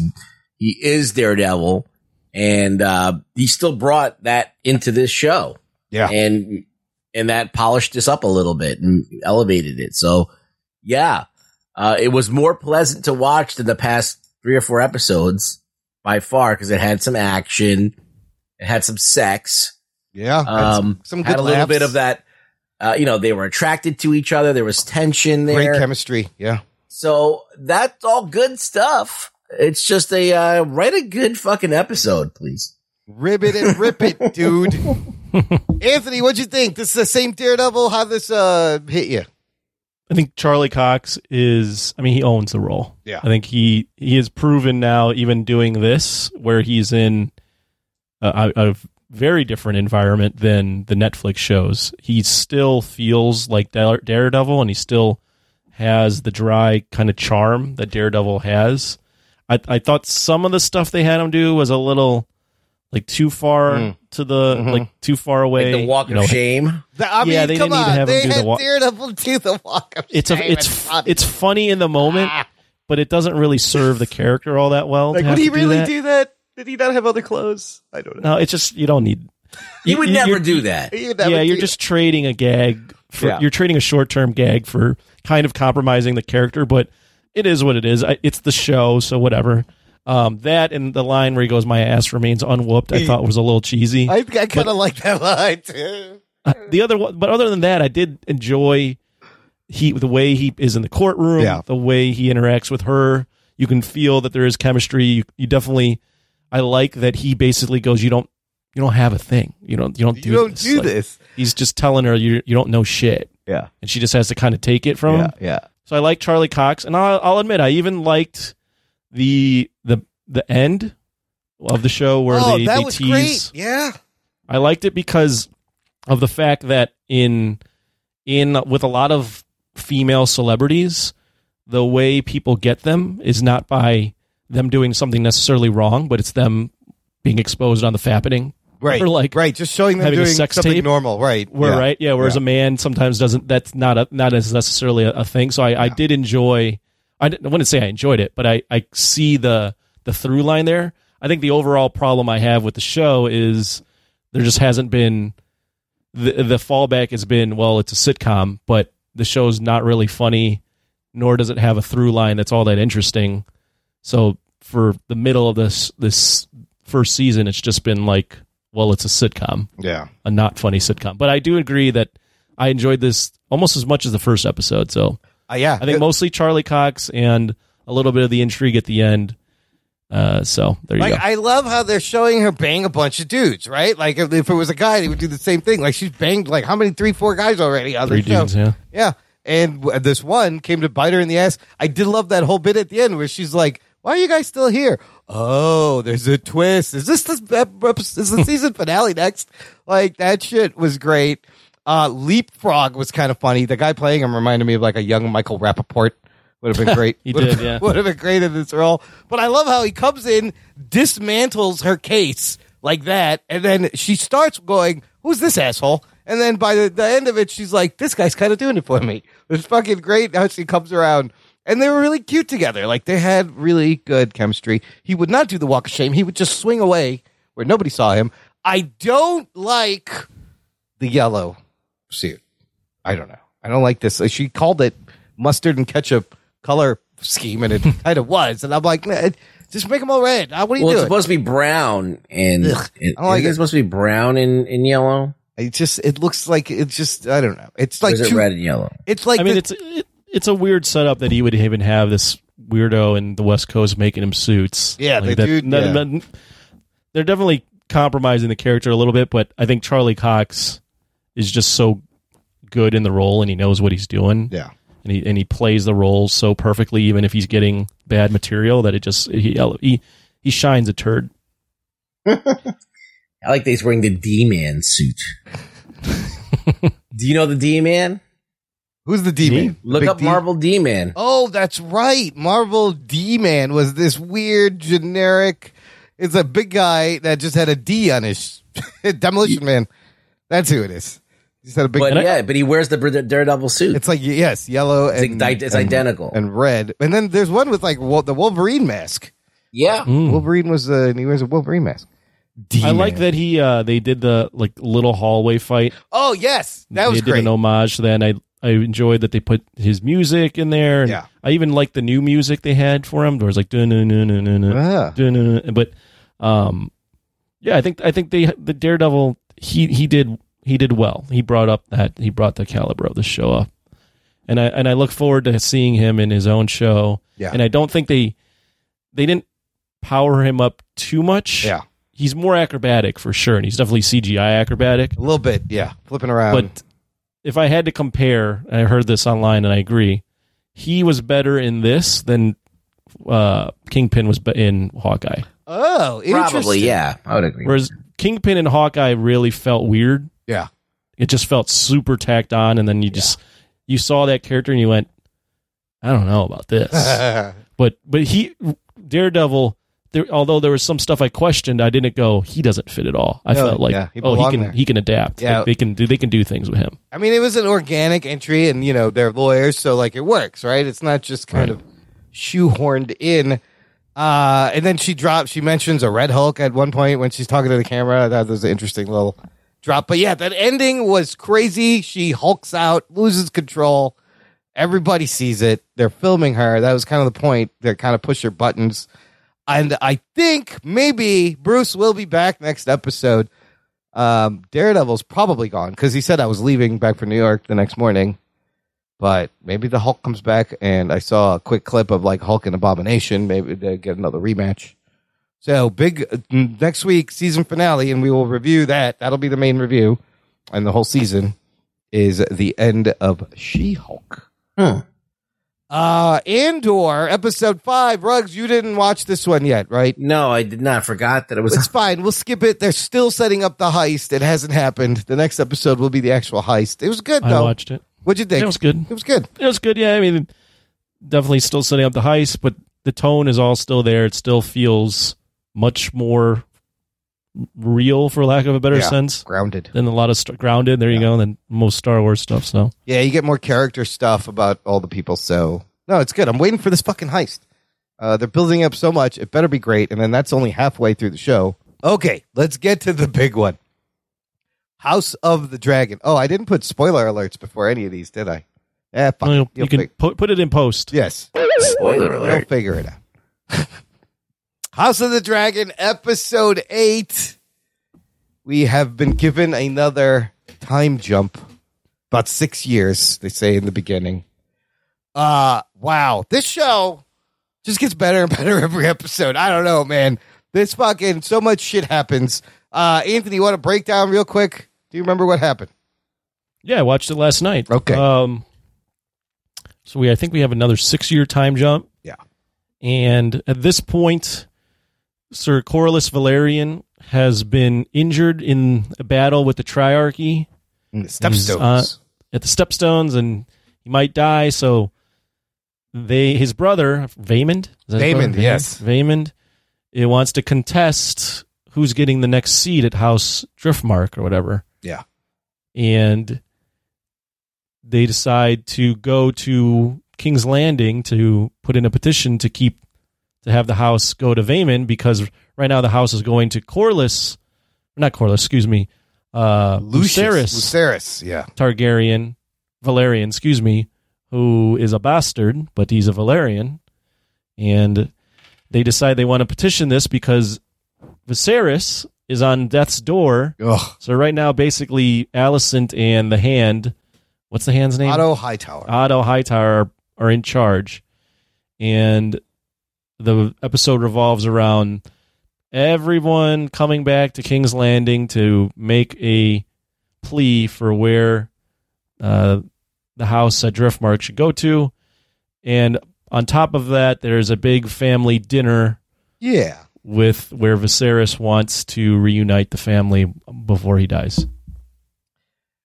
Yes. First, uh, oh shit moment was fantastic as they're petitioning. Well, first of all, man, I don't even know where to start. I gotta give props to fucking Paddy Considine, the guy who plays Viserys. because what a crazy arc of this character we've seen. He is he keeps losing body parts every time jump, right? First he loses fingers, then he lost an arm. We see him now with a fucking Phantom of the Opera mask on. I'm like, what the fuck is going on?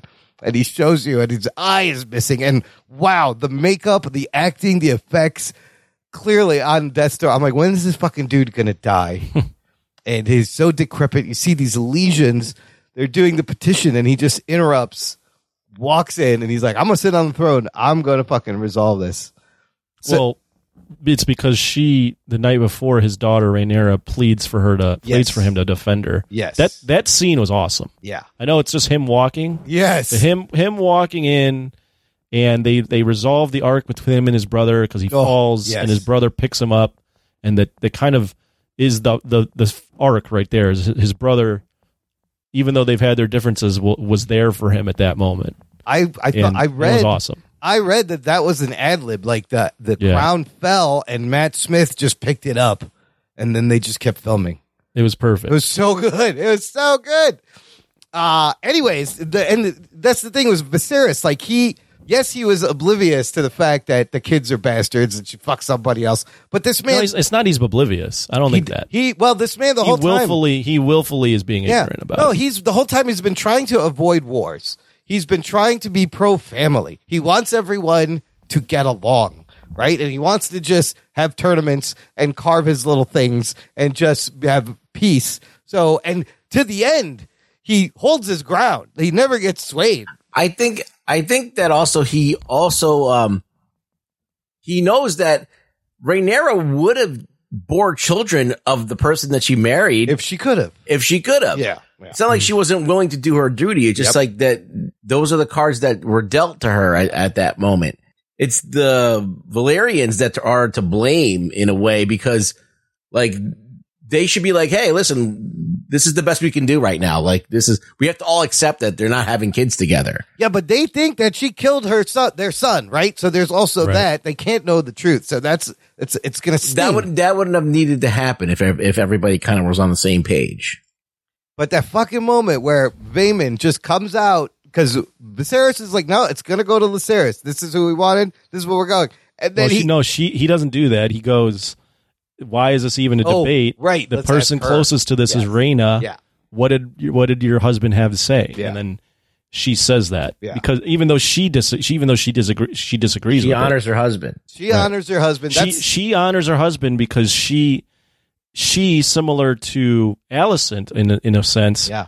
they're bound by duty. So even if they know it's wrong, Yeah. they're going to do it because it's the, for the realm. Uh, it's tradition. It's, it's tradition. Yeah. and Vaemond was hoping that she would back him, right? Right. And Even then- though because she because she she's the one that made the argument Right. to Corlys in the last episode that Yeah. you need a Velaryon blood on the And then yeah, he's like, history doesn't remember blood; it remembers names. And then Vaemond fucking loses it and calls the kids bastards and calls Rhaenyra a whore. And and then and Viserys is trying to get up. He pulls his knife. He's like, "I'm gonna cut your tongue out." Before anybody can do anything, just shunk. Fucking Daemon Targaryen with Valyrian steel chops the dude's head in half, and I love the detail of the shot where he chopped it above the tongue the tongue is still sticking out, and he goes, he could keep his tongue. And the fucking cleats, I was like, oh fuck! Oh, that was uh, a shocking and amazing. And well, he, he before that he's going say it. yeah, Say yeah, it. he's, He he's wants hanging do the it. bud. He goes, go ahead, and we all know what he's gonna say. And he, and I was like, fucking hell! And then the dinner scene, and then he's like, the body's there, and you see the head that's separated. I was like, this is fucking disturbing. But the Well, then you got scene- the toast by one eyed Yes. kid. The dinner scene gets also very tense and awkward and combative. But he basically calls them out again. Yeah. Well, what what's great though about that scene is it it's kind of seems like it's it's all on a tenuous situation, and Viserys is there, and he makes the plea, and at least on my read on the situation, I feel like Rhaenyra and Alicent both were like, "All right, well, we'll put bygones be bygones." Like, well, I think their toasts are genuine, and then Aegon's Aegon, uh, what's his face, um, what's that kid's the older kid's name? Not Lucerys. Uh, oh, uh, J- Jace? J- Jace, J- J- Jace, yeah. Or something? and he still's like, I'll take the high road and make a toast. Yeah. But as soon as Viserys leaves, yeah, that's when like shit hits the fan in Aemond. Dude, and Aemond why is makes that everybody toast. named Aegon? This is where this is how this war is going to be starting with as Viserys dies, which was an amazing death scene. It's fucking just so haunting. And uh Alicent, he's talking to Alicent. He doesn't know who's there, and he tells him Aegon, the prince who was promised. He's not talking about this Aegon. He's talking about the past Aegon, the Song of Fire and Ice. He thinks he's talking to his daughter. Yes, and now she thinks he's talking about her son. And everybody's fucking named Aegon, and they named and Rhaenyra named her kids Viserys and Aegon again. You can't come up with any other names. What the fuck? Uh, but I'll I'll admit, I didn't like that. What? I didn't like that writing. I don't like that. That it's a, a, a mistake is going to lead Yeah, to a it's a war. misunderstanding. I don't. I Yeah. don't like that. It's a, That's a little like weird. a little convenient. Yeah. Oh, I misheard it. Yeah. I don't know. I think that I think that the writing could have been better there. I don't think it seems too Hollywood for me. It seems like a thing the CW would do. A little bit. Yeah. It's a very soap opera kind oh, of thing. Oh, I saw my or or like it seemed like a thing Cobra Kai would do. It's like, oh, I saw Yes. I saw Miguel talking to to what's her face, and I now I think Yeah. that we're not together anymore. And it's just like, oh, Miguel is apologizing to her. It's like, oh, like they miss where it's like this teen drama. I didn't like that. I mean, it makes sense that I don't like be, that the whole war is going to be based on Yeah. Alicent hearing something that she misheard. Yeah, that's a little. Yeah, real people talk to each other. a I little think even if they hate each other, they still argue and Yeah. they'll they'll hash it out. Yeah, and that, or like even, you know, there's years now where sh- he has told, you know, he declared in front of the kingdom that Rhaenyra was his succession, Yeah. And now she Alicent's going to be like, they're going to make Alicent so conniving that Yeah. she's going to take ten seconds of this guy on his deathbed where he's hopped up on drugs, Yeah. and he says something like that, and she's going to be like, well, that's the gospel, that was his dying wish. I don't know, it just sounded Milk like of that. the puppy. Yeah, that's Whatever, otherwise, little- the episode's great. Otherwise, everything's great. That last bit, I mean, the him his his death scene was great, but yeah, that's a little it's a little too convenient. There's two episodes left, so I mean, Uh, how about freaking Aemond? He makes that speech, but like right before that, well, they, it's so fucking good. They bring out the pig, oh yes, and and Jace Luce is like smirking at him because Yeah. of the pig thing. Yeah, yeah. And that's when Aemond he literally slams the table, and I had the lights off, and I, I shook like, whoa, Like the music, do? he he he hits the table and the music shuts off like Fonzie. yes, Everybody's looking at him, and they're like, I what? also really like. He's a shit. I mean, Aegon's first off, he's a shithead. yeah, he's nice. Aemond's calls also a shithead, but I, I really like how they throw in there that Aemond Aemond can already beat Sir Criston. Oh yeah, they were and dueling. Sir and he had Criston. Yeah. can beat Daemon. oh, That's why, and then so that's why that's why Rhaenyra got Daemon, and then you can see when Aemond gets up and the kids, you know, punch punch Aemond and he pushes the kid down and Daemon gets in front. Yeah. you can see just in the little moment there, as the kids say, Aemond wants that smoke. He Oh, wants yeah. Daemon. Yeah. he wants to fucking fight Daemon, and I Yeah, love that. Yeah, that's right. Daemon just He steps like he up wants and to test himself there. against. Yeah, he, Daemon stay blocks him, and Aemond's Yeah. like, "Fuck right. you, man! I'm, I want it." I was like, next time I'll get you. 'Cause Next. they, they they definitely do that on purpose. They Yeah. show you that he can beat Criston, and you have to remember Criston beat Daemon in the oh, first or right second in the episode. first episode. Right, right, right, right. Oh, so he's trying to yeah get his prove his and worth. you also got Daemon mining for eggs in the beginning. oh yeah, what was Aemond, that about? Aemond has Vhagar, right. so And- Aemond's the guy. Right. He's going to be the one that fuck. He's the fucking warhorse. He's the one you got to look out for. He's the one. He's the one ready to fight. Oh, oh, yeah. yeah, yeah. He's ready. And yeah, They and built him up pretty good though. Like this Yeah. has been his origin story Yeah. at this point. meanwhile, Aegon's just drunk and raping servants. and doesn't know what the fuck's going on. Oh man, Aegon, he's horrible. I, yeah, I thought I thought Alicent Married was, to his sister. was gonna kill that girl, but she gave her That's the, what I thought. the abortion tea. But she she's but see she's she's still kind of bound by duty. yeah, Like she knows that it's wrong, but she's also like I can't you can't tell anybody. tell He's also supposedly religious too, right? Right. She's super religious. Yeah. You see the all the seven um Yeah, she's The with Star the the seven, Seven. gods. oh, that's yeah. what that Yeah. is. Right. Oh, yeah, yeah, yeah. Because the Targaryens believe themselves to be gods, but now that he's dying, she's completely changed it to be the House of the Seven type.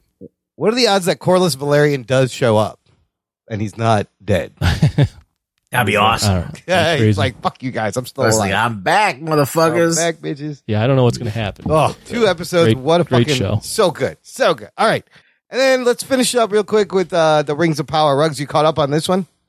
Yes, but it, it's very uh, foggy in my mind. I believe everybody. Speaking of fog, they make it out of the fog of war.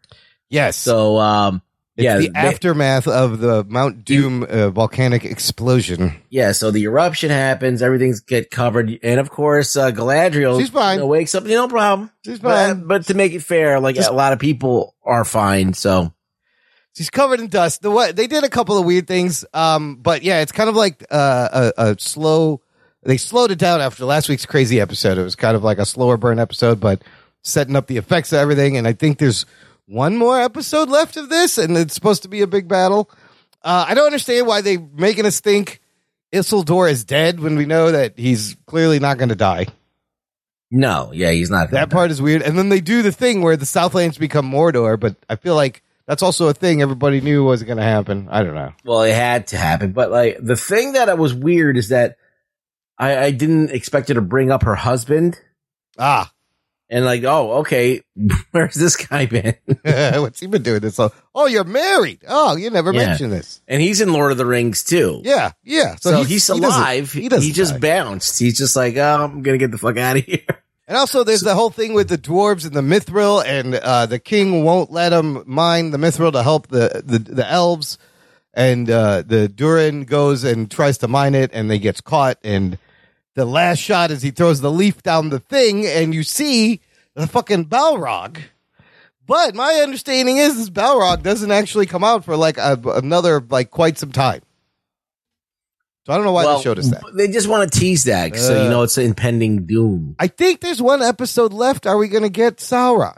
Mm, I don't know. I don't know how long they're gonna drag this shit out. Um, but yeah, they're probably gonna.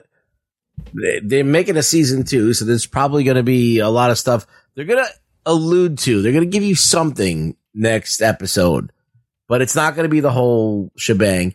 Like they're going back to the elves. There's gonna be an interesting elf. It's gonna be the the elves' reaction to what's going on, and then it's gonna advance the story about getting the mithril. I think that's it.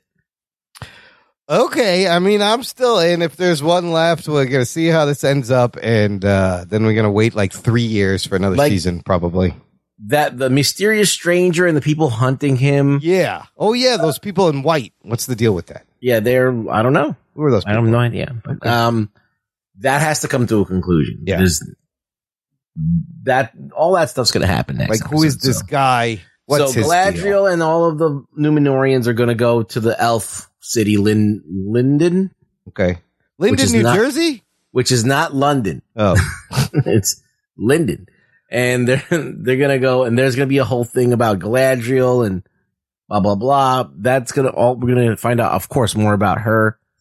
And then we're going to probably resolve the mithril thing, and then hopefully the last piece is the stranger and the people hunting him. So and I mean, we've said this every week. I'm watching both. I'm still into both, but I'm still thoroughly enjoying House of Oh, it Dragon. doesn't even ha- Way hold a more. candle. When I watched last the last episode, I was riveted and I was impressed. I was like that him walking into that room. Yeah.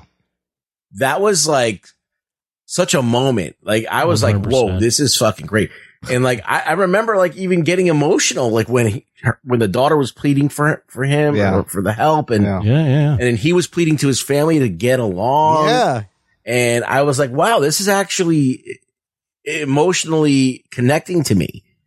And, uh, I just felt like it was, it's on such a high level of, uh, it's, it's one of the great shows. Uh, at this point, they have not ruined it yet. So, um, I'm hoping that it continues. I just think more people are talking about House of Dragon than Lord of the Rings. Also, in general, like just water cooler talk and posting about it. I think House of the Dragon is, killing it over the. Yeah, I think rings. that it being so decompressed and so much of the story is moving at a snail's pace and um there's not a lot of action in it. Yeah. There's there are great sets and great shots and Yeah. The acting is good too. The acting is good. Yeah. Yeah. it just doesn't pack the punch. Like, Fuck, man. Yeah. Yeah, that's the that's the feedback my friends say in their in our chat because they watch Power Rings like of Power it's and they go, sexless. Like it's like so like like they don't. There's nothing. There's no violent. Like the violence isn't gory. Mhm. Um. There's no. So there's nothing edgy about it. It's kind of like this kind of like rounded corner. Everything's been buffed. You know. Be a little safe, a little sanitized. Yeah. Mm. So it's a little sanitized and yeah, it's fine. It needs a little bit more grit, but Uh, Yeah. Anthony, what's your friend's hot take? No, they did. They just say whenever they watch, they're like the last episode. The feedback was, "Man, another slow episode of Yeah. Rings of Power." So Yeah. Yeah. So the next week is the season finale. Uh, apparently. So I think it's just nine episode per season. Okay. What else are we watching? What do we want to mention? Anthony, you got anything else? 90s movie, action movie? I'm trying to think if I saw anything this week that was worth talking about. No, I was pretty packed with all the stuff we got to watch, so All right. I haven't watched any '90s movies this week. Rugs, what you watching? I I went to the movies and saw uh Shin Ultraman. Oh, you saw it in the theater. In the yeah, theater? Bilat, Whoa. yeah, Bilotti gave me the hookup. I think he was supposed to because New York Comic Con's going on right now. Right. And it was last week. they have weekend. all these yeah. screenings, and so uh, Bilotti's like, "I'll give you what my ticket. I'm not using it." So Oh, and he already seen it, so I went to go see it, and and um, it's good. It- there's there's they did some stuff that Shin Godzilla did, and I was annoyed at when Shin Godzilla did it. Like, remember? I don't know if you wa- you all watched Shin Godzilla, Yeah. but Yeah, we remember there reviewed was it. like these big blocks of text on the screen, like Yes. telling everybody's name. Yes. And or And places. it's made by the same people, so Yeah. it feels very similar to Shin Godzilla. I'm happy to say that this one had a lot more action in it. Okay, good. Less And- conference meetings. N- Well, instead of going to all different conference meetings, you Yeah. stick with the same few Oh, characters that okay. are All right. that are like uh kind of dealing with this whole thing. But they literally speed through all of the backstory. So like if you're a person like thank God I watched some Ultraman and I know a little bit about it and I watched the, also the animated series, so there's some things that connect there. But if you didn't know anything about Ultraman and you watch this movie, you'd be like, what the fuck am I watching? um, so there's that. Cause they kind of like speed through it. Like there's like, there's kaijus and there's that, blah, blah, blah, blah, blah. And it- there's not enough time to actually, the throwing names at you, like whatever. But, and there's a lot of kaijus in it for like two seconds and then they disappear. Um, but when Ultraman shows up and, uh, the destruction is great, uh, the scale is great.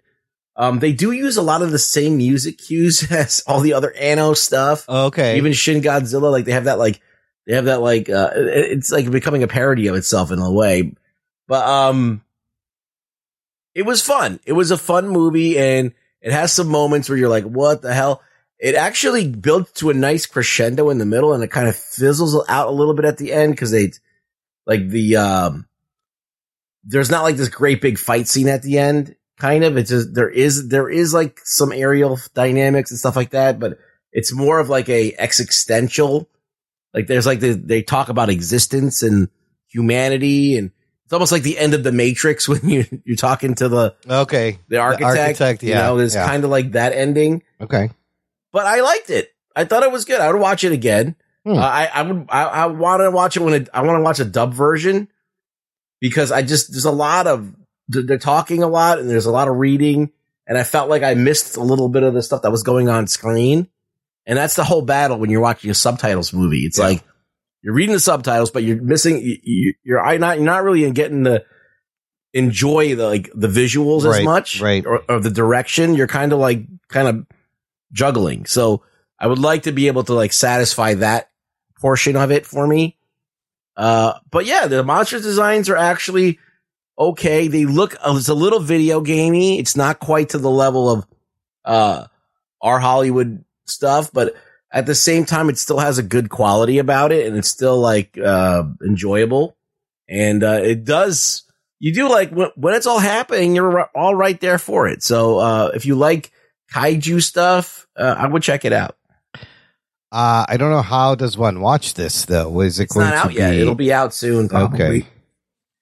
Uh, release date. Oh, it's oh in Japan, May thirteenth of this year. In Japan, I don't know when it comes. It might get like a limited release here. I mean, they're, they're screening it here, Put so it on streaming.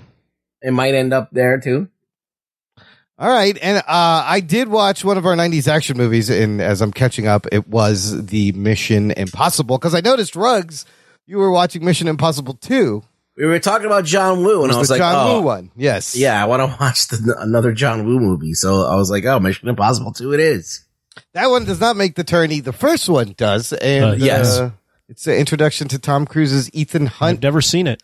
Dude, Brian De Palma directing, Danny Elfman doing the music. Like, there's some heavy hitters in this, and this movie? Yeah, I mean, there's two like good iconic action scenes. You walk away kind of feeling satisfied, and there's the whole espionage and who to trust. It's more about lying. spy stuff. It is more about spy stuff. Yes. It's a little bit. It's more about Tom Cruise being resourceful. Yeah, Hmm. as an actioner, I mean, I don't know how much it's going to hold up to the matchup it has in It's terms. It's not like of, John Wick, where Right. or even the soon as Mission Impossible Two came out, it like even though that one's not packed with action, the action's on a higher higher. It's John Woo. Yeah, yeah, you know, it's, yeah, it's yeah. You're gonna have. I mean, that one starts doves with Tom and Cruise shooting guns Tom and all Cruise that stuff. hanging off of a cliff, free climbing, and I think it's actually him hanging Yeah. off this fucking crazy cliff. Yeah, he's doing stunts. There's there's a one shot of him going through uh, f- uh fire on his motorcycle. Oh, that's him. Like riding, through, and it's Yeah. you can tell it's him You tell doing. it's him. He's fucking crazy. He's driving through fire. Yeah, Yeah. uh, yeah, Well, I will be watching it. yeah. No, it's a, it's a good. It's a good And mission. I'm not going to Impossible. reveal its matchup Okay, or no where it's ranked. Okay, I can't wait. We will. We're working on locking down the date for the. So you like action Mission Impossible. One? Isn't Jon Voight in that one? Jon Voight is in it. Ving Rhames. You got John Reno. Uh, oh, Jean Reno is in Jean that. Yeah. Reno- yeah, as uh, the uh, what do they call him? The disavowed disavowed MI5 agent. I feel like that's the more of a like uh, more of a film, I mean, and then all the yeah. other ones are more movies. Well, the Brian De Palma style of it is great. You know, like the way he shoots things, and uh, he's a great director. And uh, I don't know, he hasn't done anything in a while, so.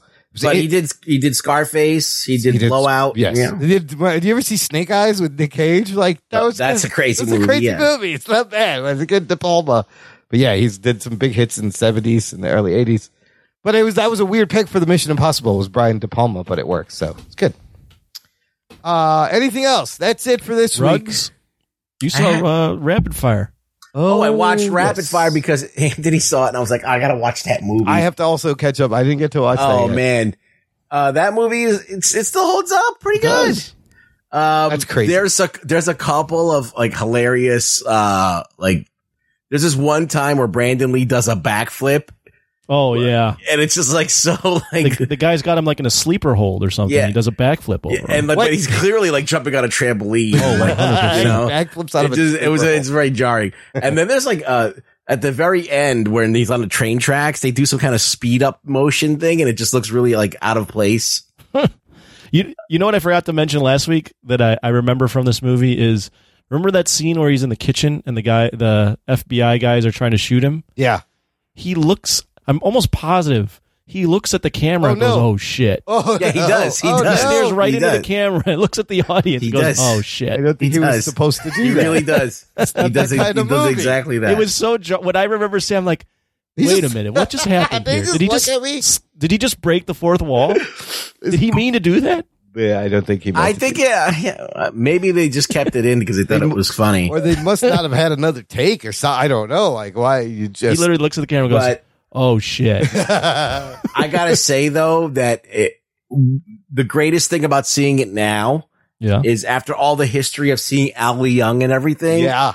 that he finally he still doesn't say anything because his voice is just like a regular dude's Yeah, voice. He yeah, just sounds like, "Hey, what's up, dude?" Nothing. But like he gets his due. He gets to be like a, a real fucking Awesome fights. Nice. like awesome bad Nice. guy, and he has like a pretty like intense fight with Brandon Lee, and that's like the best fight in the whole movie. And uh yeah, I thought it was really cool, and I, you know, I was just like, wow, it still holds up. I was wondering if my memory of it uh was going to be, di- but the bad guy, he's so over the top, like gangster, Oh yeah, you know, Italian mobster type. yeah. And it's in Chicago. I forgot it was in Chicago. Yeah, that's the other Yep. interesting thing. It takes place Chicago. right here. Did you notice too that uh, Ali or Al Leong when he kills that Italian mobster, he threatens him with a ninja star, right? but then when they cut back to him on the ground, it's He's like got all- three knives. Yeah. and it's, it's like, did he miss with the ninja star? He's like, had all these knives. Yeah, I'm just fucking with you. I'm getting the knives. But, like, Yeah. my, my other favorite thing is I forgot that there's two things I still don't understand about this movie, but like one thing I forgot was that there was a naked lady in the beginning that they were, he was drawing her. yes, yes. And then he goes out and, and, and they go on a date, but it's like she's taking him to this place so he can be a speaker about Tiananmen Square. Right, right, right. And then all of a sudden this big action scene unfolds and he's like trying to get her out of the building, but then at one point he just abandons her. he's like, I'm getting the fuck out of here. That's so you never know what happens to the hot girl that he was yeah, drawing. she completely. Dis- I thought she was going to be the girl in the movie. And and she just completely disappears. That's Right. amazing. That's great. And uh, I mean, the it- other thing, Go ahead. Go ahead. Go go. No, No, no. I was just going to never- say. Who's going to go first? Me. or you go, you go. you Okay.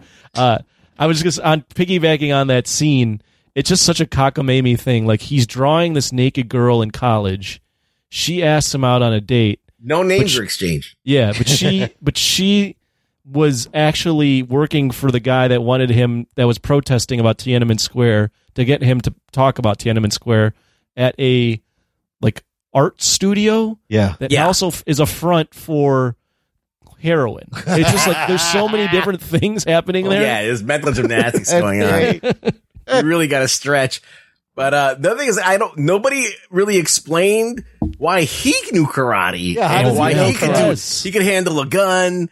He could just do everything well. Art students. They're good. They have all of He's these just know- yeah, he's just a like a what, that's what it is like How San old is he? Francisco. Twenty in this movie? Like, yeah, he's got a, he's just like a San Francisco art student. yeah. who happens to know karate. Well, yeah, he happens to know it, and then once he's done in the situation where they they don't need him anymore, he volunteers to come back and take down the bad guy. Yeah, he's killing people, but then all of a sudden he doesn't kill people. Like when it's time to kill like the, the guy who's trying to kill him, he doesn't just shoot him. no, it's it's it's such an odd oh, I can't wait to watch this thing, but it's Yeah. it, it's it's such an entertaining movie. It's still entertaining, and uh then the girl gets him the file from his dad, and he just he's like, "Fuck this," and he Yeah. doesn't care. he doesn't care, and then they bang. yeah, yeah, perfect. yeah. They just yeah, and it, there's like a whole montage. Yeah, that montage is is is amazing. They just blow through the they blow through the main villain that you thought was the main villain, and then pivot to another villain three quarters of the way through the Wow. movie. Oh, this tournament's going to be fantastic. It'll be fun. Rapid I- fire still holds up. I, And I it's really actually enjoy Kate Hodge. yeah. I she was she was fine. Uh, she was good. I like the girl in the beginning more, but like um the uh. It holds up well. It's like it. It, it, it That's actually crazy feels that like it a- holds up. I I feel like it's like better than most of like the '80s like B Oh, movies 100%. that we that we that we've been talking about. It's like wow. in a lot of ways. I think I think it's because of Brandon. Like they didn't have to cut away from Brandon Lee Yeah. when the fight scenes happened. yeah. Yeah. those were long shots where you were like, "Oh, he's he's doing this. Yeah, He's fighting." And they throw in the Jackie Chan type stuff. He throws the coat rack on people. He opens up the fridge on someone's head as they're running like by. that was the thing. See, Jackie Chan, um, he was a thing in China, but like he didn't really break out in America. Like, you think Rumble in the Bronx came Right. out in the '90s? Yeah. 96, 95, somewhere around there. So like this is right before that. Yep. And uh, or I think it might have been like around the same time, but like it's it's, it's like they this wasn't like something that was a thing here for years. It Mhm. was fresh at the time. So Mhm. Seeing someone use the environment, kick a table up, sweep Yeah. someone's leg, uh, you know, uh, use like different props to fucking fight people. It was cool. Like it was something that you didn't see very often. And I mean, you put, um, Brandon Lee and Jackie Chan, you know, obviously Jackie Chan, he's doing all kinds of shit. Like he's Right. doing shit forever, but it's different. Like it was just different, a different flavor. It's like almost like Bruce Lee and Jackie Chan like combined. Mm, Yeah. I think you exactly said that last Yeah, time. Yeah. No, definitely. That, that's exactly. It felt like that. It was. It was. And honestly, even watching it now, having never seen it, watching it what, like a week or two ago, it it felt fresh to me. Wow. Wow. I felt like, oh, this is this is different. Yeah. This guy's this guy's style is different. Oh man, the potential he had. It is Yeah. sad. But this '90s tournament's gonna be fun. I think it's gonna be some hard decisions. Uh, Yeah, which it'll we'll be fun. to. Okay, At- that's At some it. point, we'll do it. We will happen in November, hopefully. We're locking down a date. That's it for this week. Ruggs, where can the listener find you? You can find me on Twitter at Really Rug Boy. Come by and follow me, retweet me. We got links to all that stuff on our website in the show notes. Check it out. Most important thing you can do, listener, spread the show, share it with your friends. Thank you for listening to the Jock and Nerd podcast. My name is Imran. My name's Anthony. He's the Jock. He's the nerd. We will peep you next time. I really don't give a shit. Gentlemen, this is Democracy Manifest. Jock and Nerd